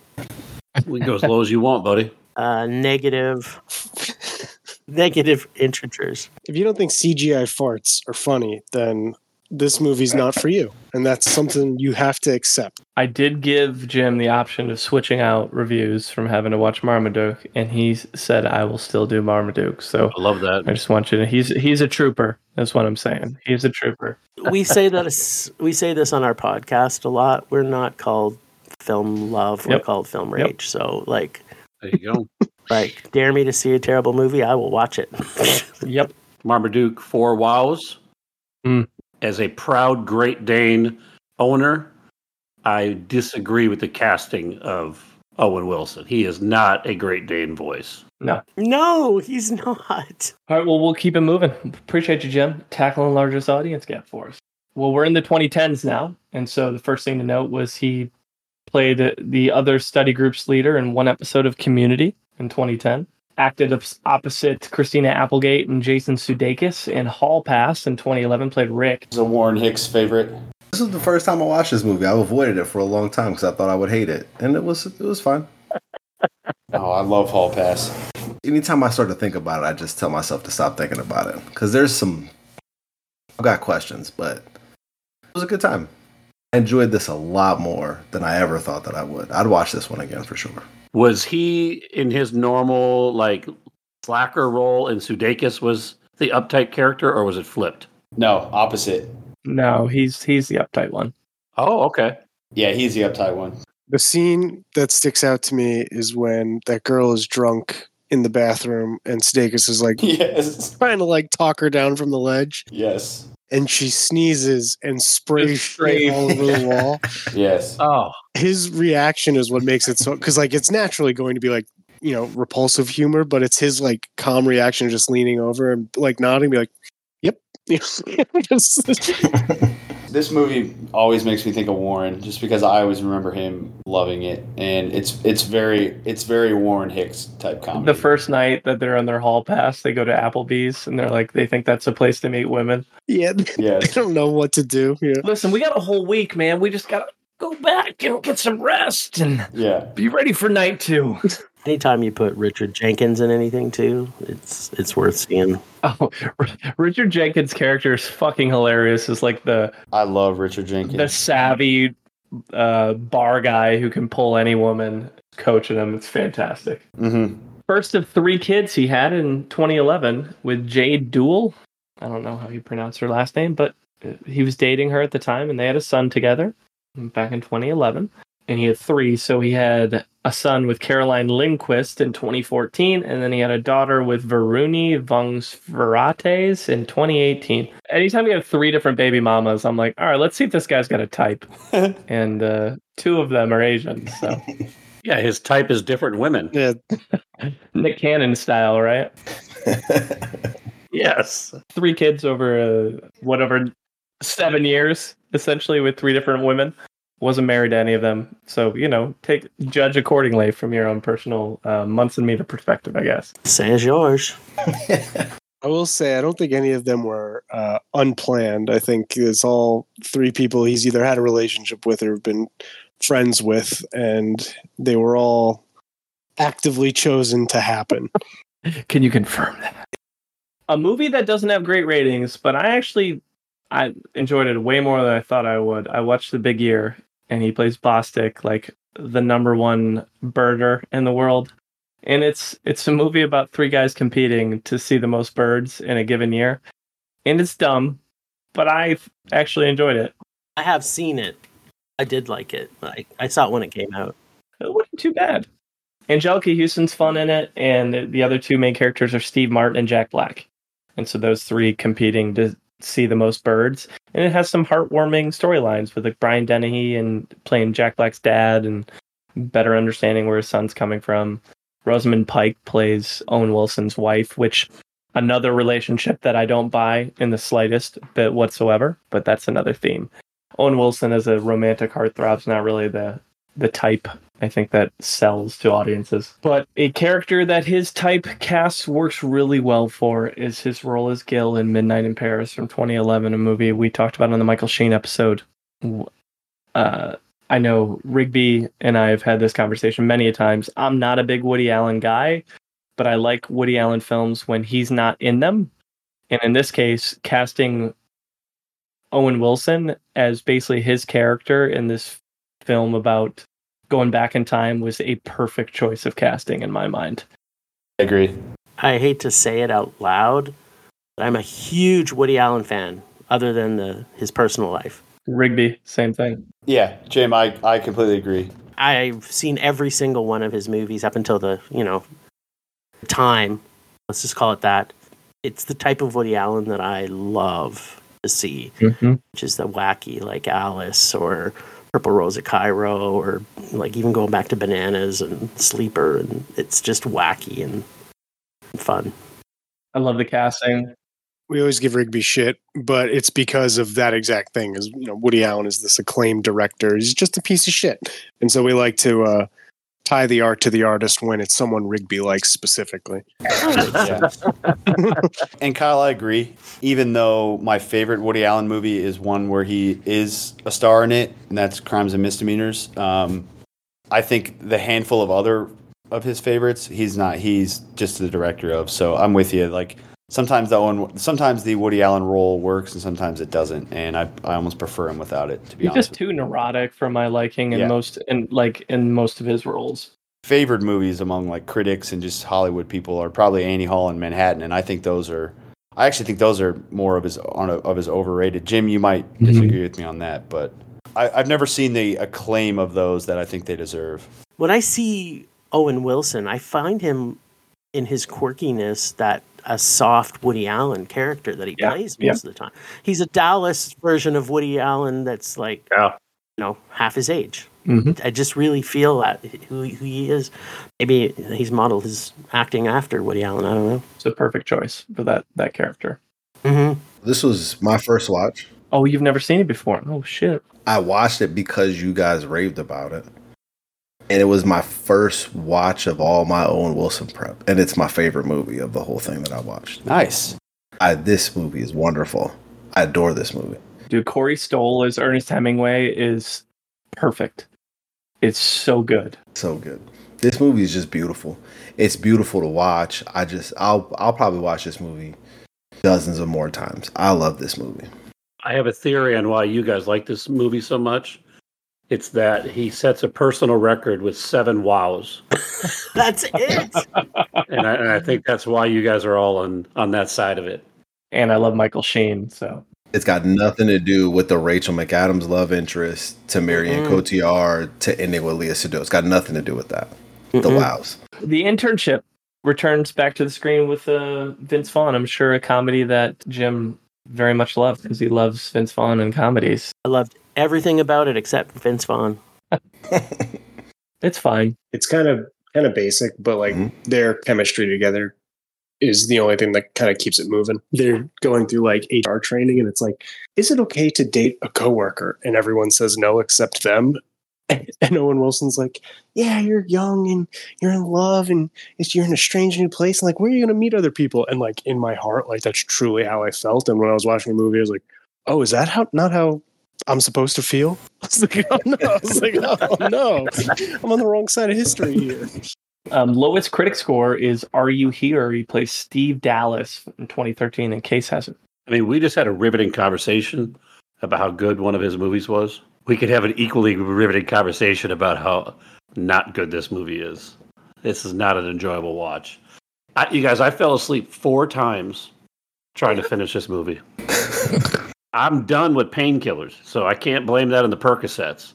Quick summary. Essentially, what happens is Zach Galifianakis and Amy Poehler are brother and sister, and their dad off screen, he passes away and leaves basically all of the estate. They have a big farm and a store, and he leaves everything to the slacker, Zach Galifianakis, who's best friends with Owen Wilson. Owen Wilson drives Zach Galifianakis back for the funeral, and then that's where we meet Amy Poehler's character. We just kind of follow them through this process of trying to go through and process the dad's death, how to handle the estate, and and all these different things. I like what they were trying to do in this movie. They were trying to tackle some pretty big topics, and I think Wilson, Galifianakis, and Poehler were all trying to have different types of roles. You know, Amy Poehler plays this like super bitch, but she doesn't do it ironically like she does in like uh, Blades of Glory, right? Kind of a nasty person who's hiding behind this concept that she's trying to do what's best for everybody.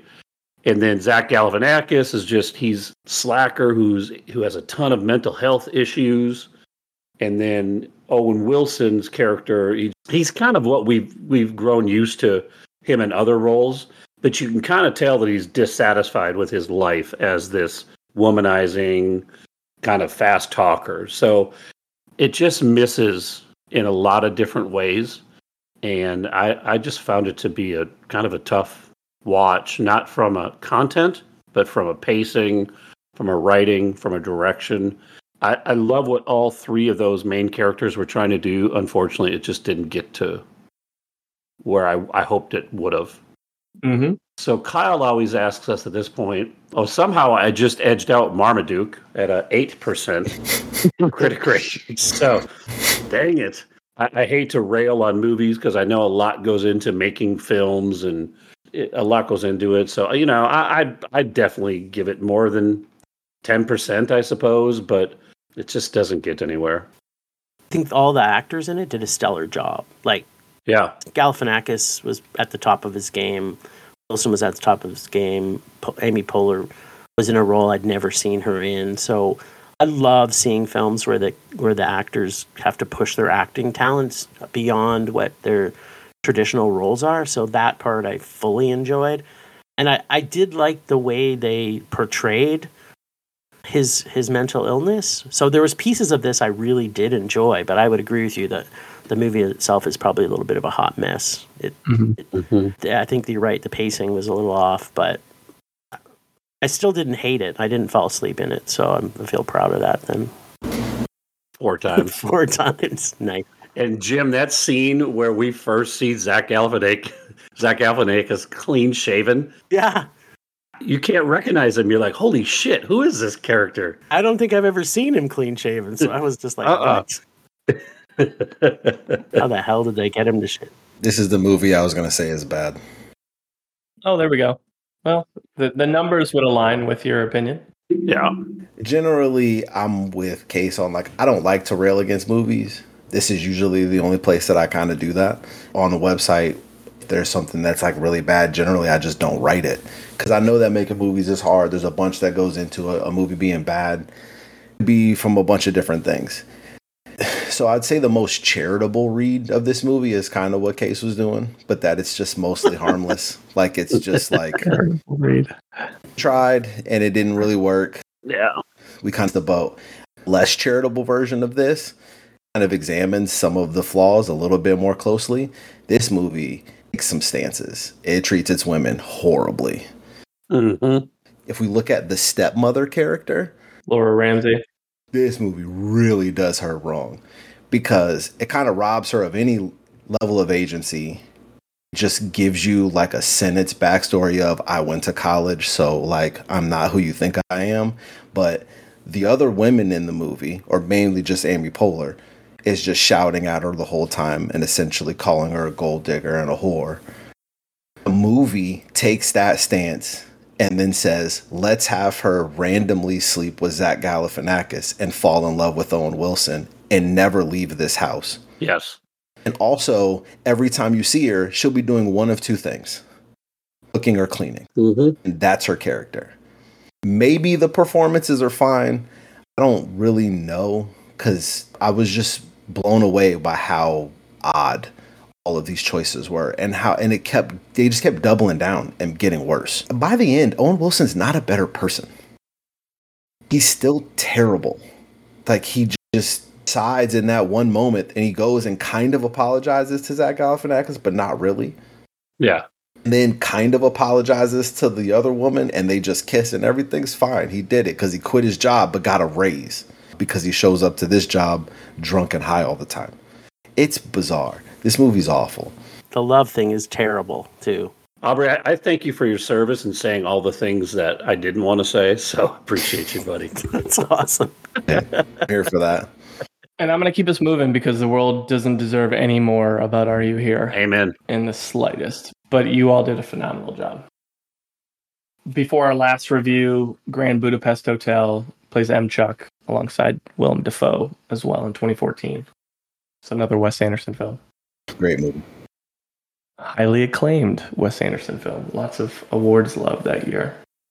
And then our largest critic gap, which honestly I don't know how much he's in it, but we'll find out here in a second as Aubrey goes through it, is Inherent Vice. He played Coy in 2014. Who has seen this movie? It's once, and it was a long time ago. Yeah, same here. I don't think I have. I think I saw it in theater, so it's been 2014 for me. Yep, same. So that was my relationship with this. I saw it in 2014.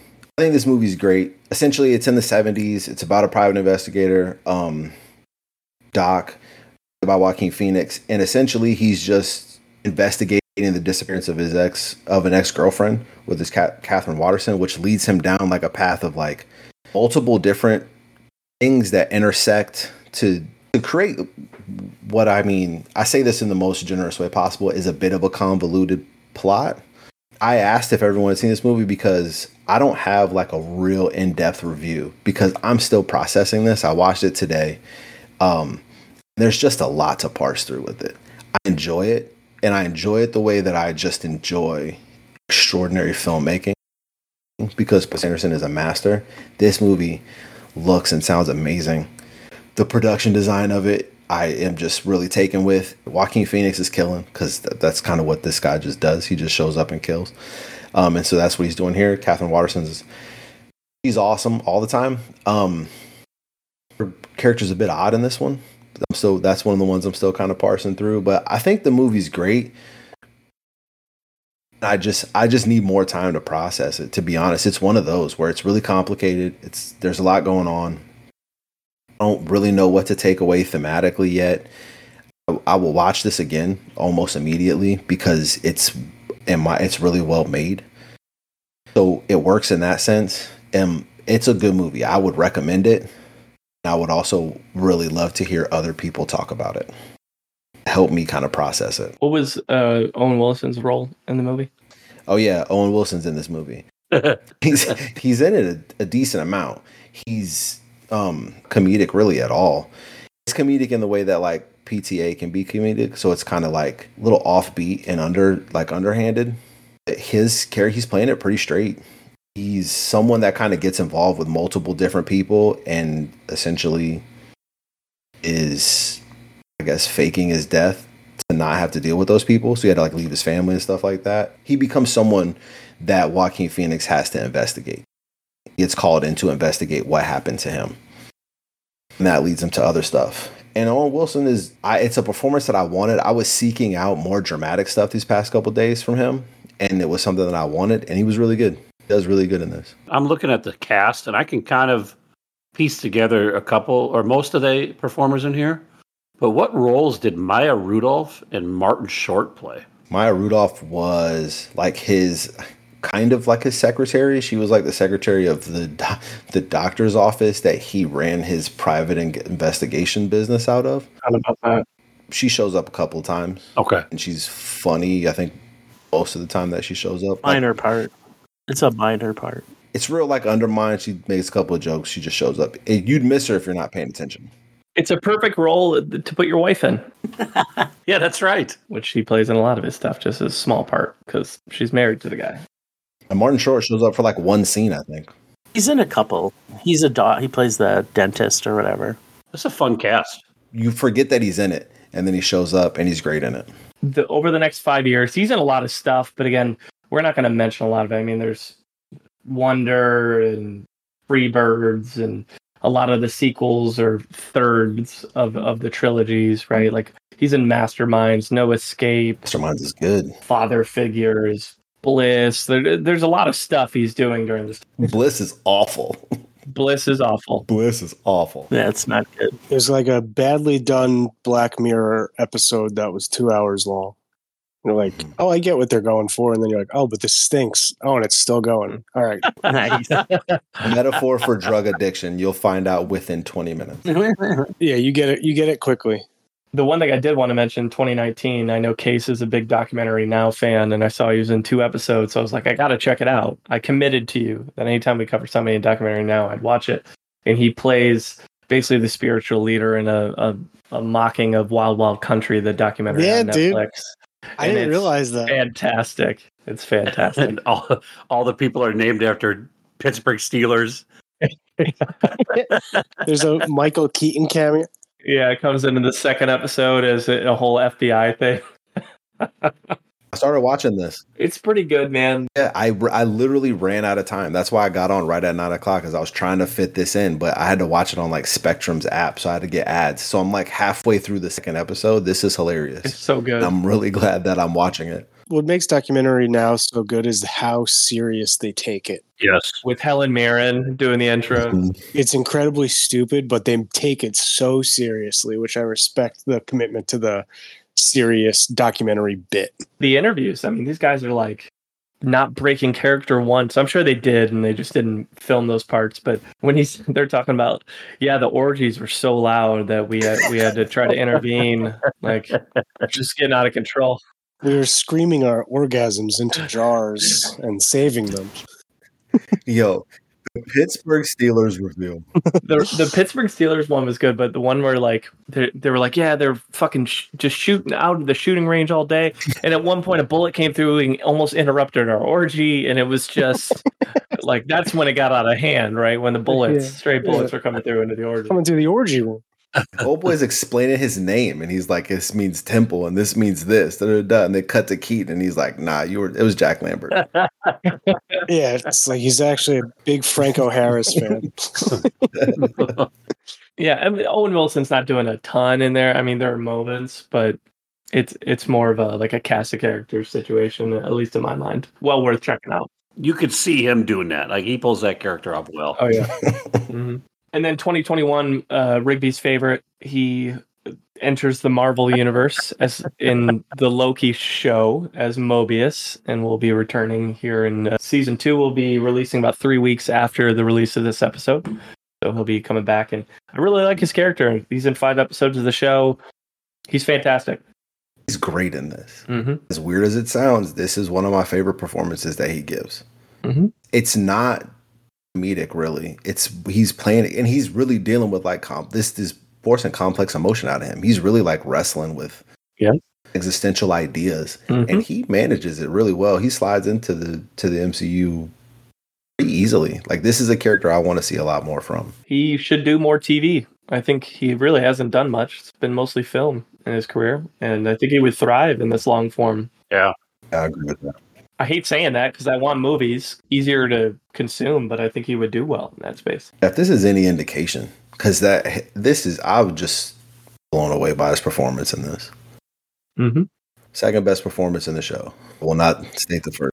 We skipped over it, but, and I don't want to go back. Just I want to bring it up because I think his performance in No Way Out was as well. That's my favorite performance by him. Oh wow. No escape. No Escape, yeah, the one where he's over in the in the Philippines or. Watch that today too. Yeah. bar none, that is my favorite Owen Wilson performance. He is not being funny at all. He's like right out of his element. But it was yeah, it was an action film, so Yep. I I just needed to throw that out there. So yeah, I think when he plays a serious role, he can pull it off. Now, It's a good call. it was incredibly tense. My critique of that movie is not the not his performance and, and not even the tense moments. I think my critique of the movie is that it's like just an undefined South Asian country Yeah. revolution. Like if they would have given any sort of background to be like, okay, I understand why he's afraid, but it, it, the one critique was like, all right, it's, uh, uh, he's a white guy, he's from America, and look at all these Asian people that are scaring him. And I was like, that's the only part that made me uncomfortable. The rest of the movie, though, like I was incredibly tense. It's especially as like a new dad, Yeah. and the whole thing is like, hey, I have two little girls, and we're about to get murdered. The whole movie, I was like, holy shit. What it had to be Laos or Cambodia, right? Because they, they're crossing into Vietnam at one point. I think it was Cambodia. I think it is. Cambodia. I think it's I think it's assumed that it's Cambodia. I think just a, a little background would have been nice. Yeah. As somebody who's thinking about moving out of the country and working internationally, this was an uncomfortable movie to watch. I didn't know Lake Bell or Owen Wilson had the uh, had the action movie chops. Hmm? Yeah. Or the I should say the the political suspense. thriller chops. I'll give him credit. To the the last five or six years, Owen Wilson's he's been trying some other stuff. Yeah. he's done some different things that he he wasn't sticking to his normal bag, like doing some television, doing some action pieces, returning back to the like the horror genre and haunted mansion. I put in air quotes because he says the haunting did not go over well with people, so it's been a while since he's dabbled in that. But I wish he didn't. Don't forget Cult Leader. and then a cult leader. we glanced over it, and rightfully so because it stinks. But Zoolander 2, as a huge fan of Zoolander 1, I was like, all right, let's see how this is. And I will say the score is fair. The movie is not good, but he does have the one funniest line in the movie. And it's when uh, one of the plot points is they find out uh, Derek has like an illegitimate kid and they go to find him. And when they find him, he's like a chubby fat kid. And it it wrecks Zoolander. He's like, oh my God, like I have an ugly fat kid. Like this is terrible. And he, he looks at Hansel. He's like, does is my kid being fat? Does that make him a bad person? And like with 100% sincerity, Hansel's like, I mean, it doesn't make him a good person. so fucking funny. But the movie's not good. But that line killed me. Couple last roles that I had put in the show notes I thought were worth noting. Uh, in 2023, Paint, which was basically like a Bob Ross type character. Yeah. Uh, I didn't get a chance to watch it, but I know it's it's one of his more recent things. It's awful. I hate. I hated it. the reviews aren't good for it at all. No.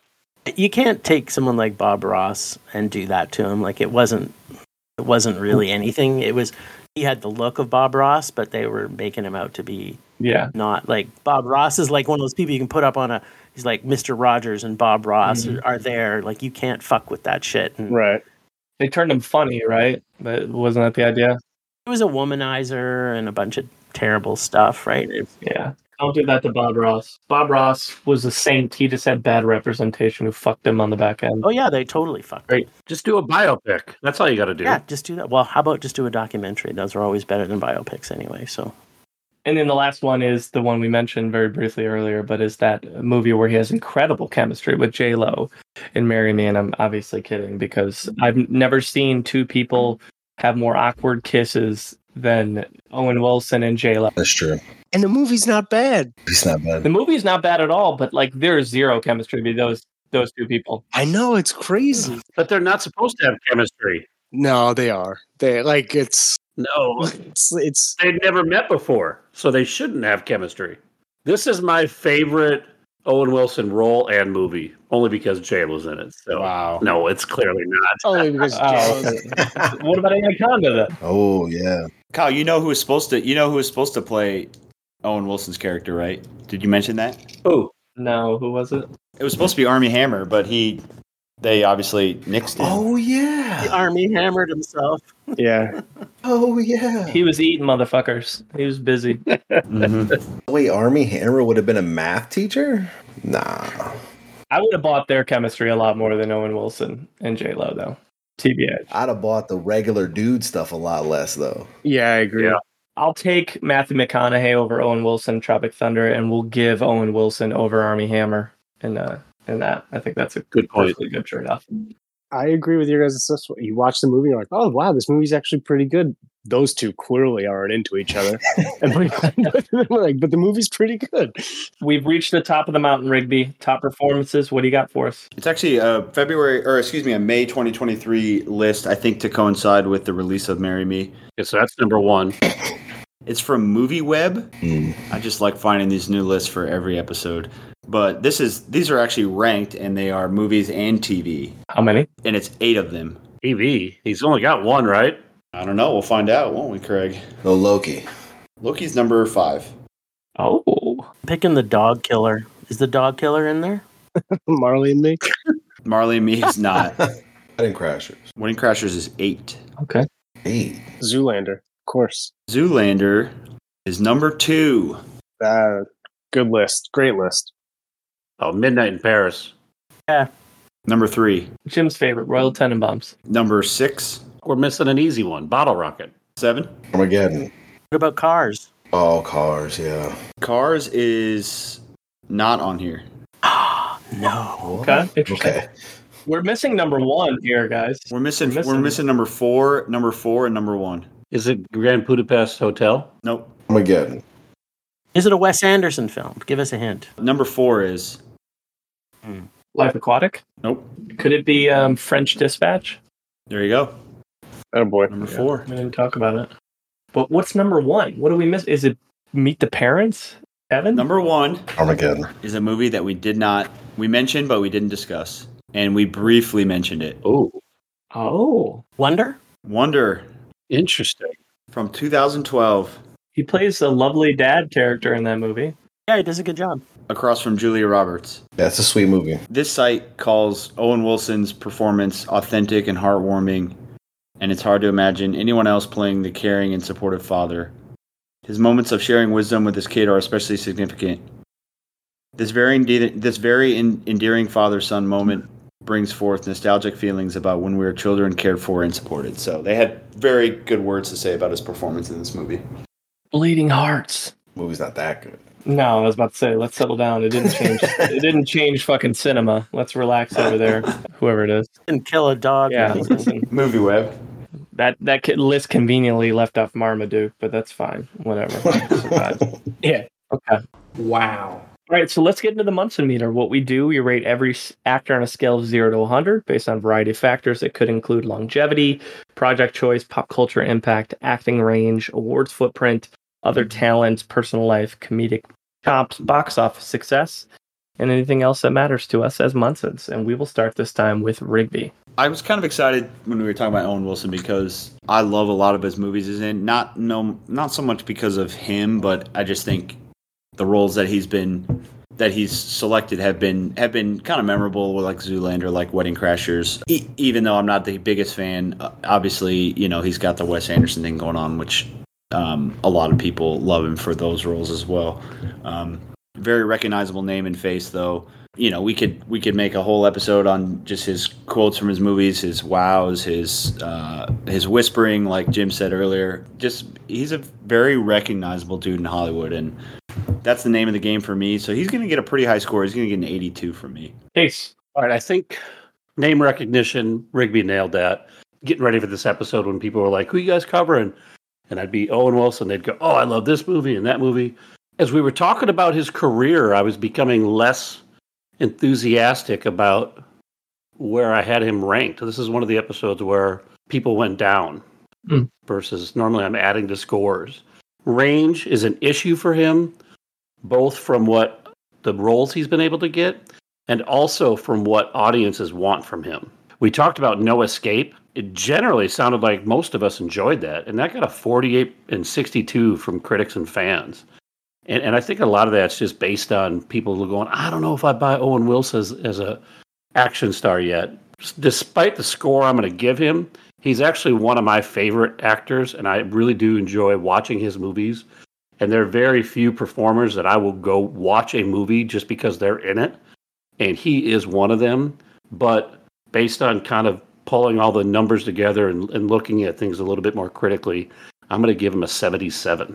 I, I agree, Case. I don't think he has a ton of range. He's tried some things. I'll give him credit for trying some different things, especially in the latter part of his career. But he's he's excellent at what he does, and he even said in an interview that he's like, I think there's some parts I can play well because the interviewer asked him if he thought he was a great actor, and he basically was like, I can do two or three three things to a T, and outside of that, I'm probably just mediocre at best. And I appreciate that self awareness from anybody, especially a, a performer. Yeah. I will give him credit though. He can carry he can carry projects. I think it's better when he's the the second. You know, he's his second bill, not necessarily the lead, but he can lead, and he gets an extra point for being in Midnight Paris because I think he's perfect, and that's one of my favorite films. Um, I had seen most of his movies, so I didn't have to watch a ton of new stuff here, which isn't always the case. And how many people we covered that have literally their own catchphrase tied to them? Yeah. Right. And wow, Wow. that speaks to some pop culture impact. Some downsides, right? He's there's not a lot of like outside of. I mean, he's he's pretty private, so you don't know much about like philanthropic, what he does to help people, anything like that. If he does it, I just don't know about it.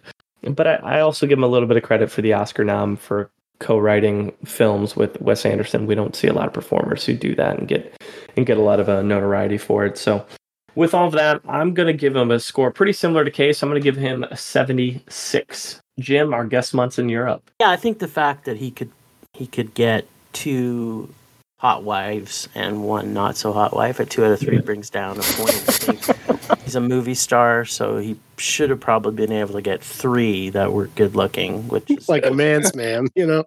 yeah, right. I mean, What a bum. he's got to lose points on that for sure. I would go with a lot of the sentiment. I, I think his range is getting better as he gets older. Yeah. I think that you're right. He has huge brand recognition. He's been in some iconic comedies, which I think was where he kind of kind of made his bread and butter. I think also that for me, I don't necessarily go see an Owen a movie because Owen Wilson is in it. Although I have seen every single one of his movies, but it for me it's more about like I just like his character he usually plays. Like the typical Owen he's kind of like that warm pudding that you get where it's like, yeah, I- I like it. He's here, it brings me joy. And you know, it's a thing up in Canada. We we like warm pudding, and um, he just brings a bit of joy to to the things. But I I would agree his range is is is limited, which you know he's made cho- maybe some smart choices, except Marmaduke. Because I like seeing him in most of the things I see him in, I would say I'm going to give him a little bit higher. I'm going to go to 79. All right. Aubrey. So I always try to keep mine as much about on-screen work and what he what he's specifically doing is possible. And so with Owen Wilson, it was interesting because as a, as an actor, he's kind of defined by his his ability as a, a comedic performer. Yeah. And what I like about that aspect is like he's not the traditional comedic performer to me because he's not generally the one causing a ton of laughs. There's always movies where he does that, but in my experience, he's he's just a fun person in a movie. He helps create a more fun and comedic environment. And I think that's like a really unique skill, which is why I think a lot of his movies works and why it it works so well when he's alongside someone who is really funny. Uh, he's super charming and charismatic. I think that carries a lot of what he does. Um, the brand recognition stuff. That's why I was so uh, shocked earlier. I thought he'd be higher because I feel like everyone knows who he is, um, and everyone can point to something about him that they like. And so much like you, case, my score has been kind of dropping as we've gone through this because when I was thinking about it before we did this, I enjoyed the prep so much that was coloring what I was kind of going through. I just liked the movies. Yeah. I just watched a lot of really good, fun movies. It was an enjoyable time getting through most of this. And a lot of that's due to him, like just being entertaining. The downside is like, you guys hit it. He doesn't have a ton of range. Um, and it seems like it's growing and he's getting more stuff out of it. But even in that, it's good or it's better than expected. Um, I I haven't seen a performance of his that really like his performance blew me away. I haven't seen one of those. I don't think I don't think there's a one movie that I would define as oh that's the Owen Wilson movie. If you ask me about Owen Wilson every day, I'd probably tell you a different thing, whatever the first thing that comes to my mind, which is a positive and a negative Yeah. when you look at like an ability standpoint, like with the act, the performances in and of themselves. He doesn't have a defining performance for me. Um, and then he doesn't have the work the high scale. Um, and so I have him a little bit lower with the caveat that I love him and I'm always happy to see him. I got him at a 73. All right, James, round us out. Zoolander's a classic. I'll forever love that movie. Wedding Crashers didn't age as poorly as I expected it to. I thought it was very enjoyable rewatching it. Um, he has said wow in 52% of his movies, uh, broken down with how much money he's earned. That's $1,300 per wow based on all the words he's ever said. I did not come up with that. Uh, that was Screen Rant, which was an article that Case sent to me. So $1,300 per wow, total 81 times.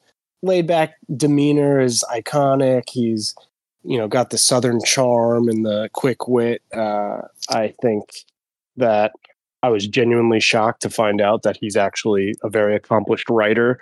Um, I, I usually, if someone is that natural playing kind of like a doofus or actually that natural playing any role, I kind of assume they're very similar to that in real life. And I didn't realize that he's actually such an accomplished writer. So that part was impressive to me. So I bumped him up a little bit for that. Uh, and I ended up giving him a 75. We're all kind of peppering the strike zone on this one. All right. With that, that gives Owen Wilson a 77 on the dot, which puts him in 33rd place, sandwiched between Elliot Page and Rami Malek. Hmm. Fair score, fair score.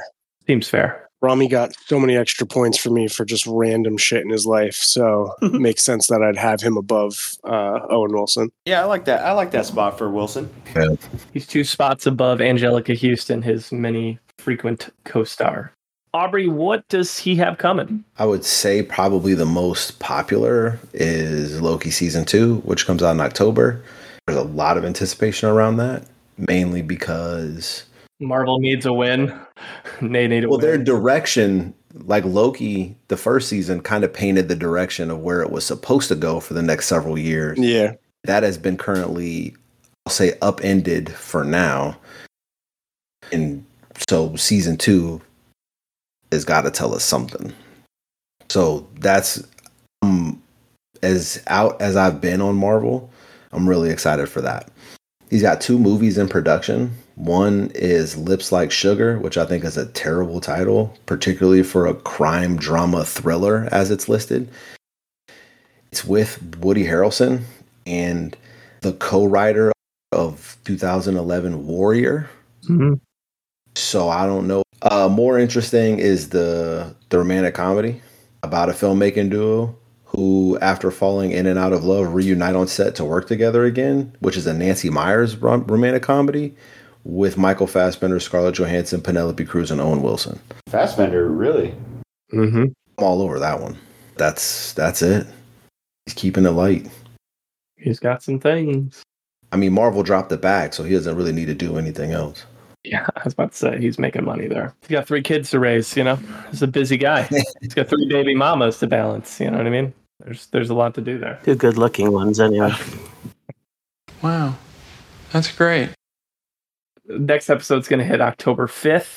Uh, we are bringing back Chip Hessenflow of Too Much Scrolling, Yep. who is here for James Marsden, Andie MacDowell, Matthew Broderick, and Emma Thompson. Big chip. He's also the holder of the lowest score we've ever given. That's true for Andie MacDowell. Just straight 30, I think it was 33. 30 something, yeah. Yeah, not good. so here are the five actors that we threw onto the wheel for episode 90, and they are Steve Carell, Richie Coster, Ra- Radha, Radha Mitchell, Taraji P. Henson, and Betty Gilpin. What do we like or dislike about that list? I know people are except Richie Coster. Actually, no, I know who Richie Coster is. He's from The Dark Knight. That, Yeah. that guy. He's the my dogs are hungry. Yes. Damn, dude, how did you pull that one out? I would have never known who that dude was. when you see his picture, you will. Yeah. That's how I, that's how I figured it out. Betty Gilpin's great in Glow. I love that. Mo- I love that show. I watched it like three or four times. Wish wish they could finish it, but they never will. He was fun in the in the hunt too. Oh, so I'm not good in the hunt. She's Ah, brilliant. yeah. A lot of TV with better. Taraji would be a roller coaster. Yeah, I agree. I'm all. I'm here for that.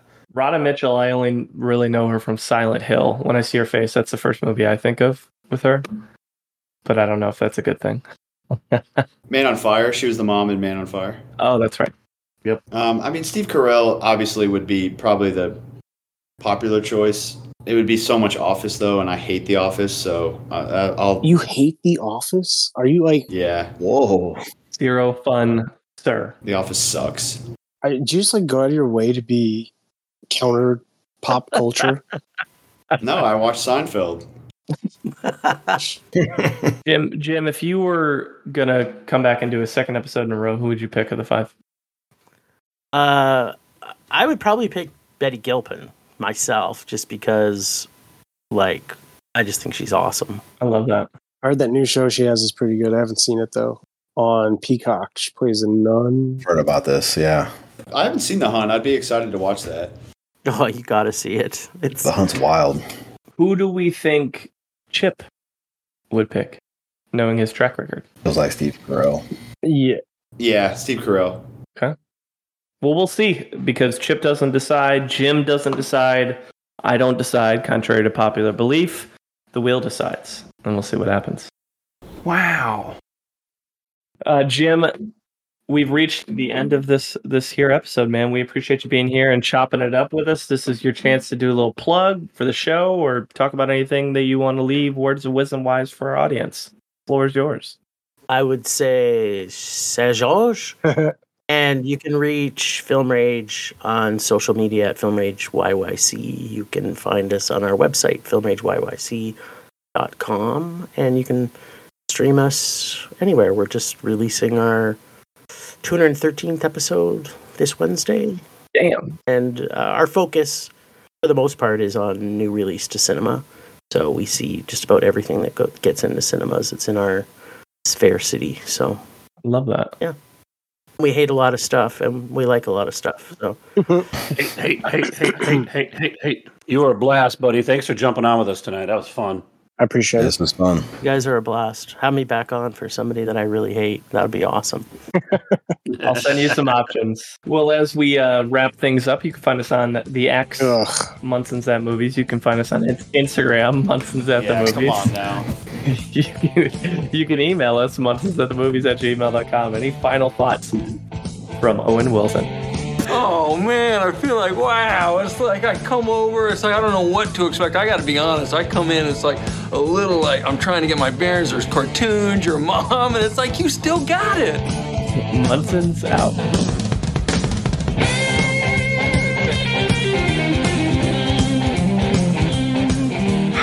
All right, let's go.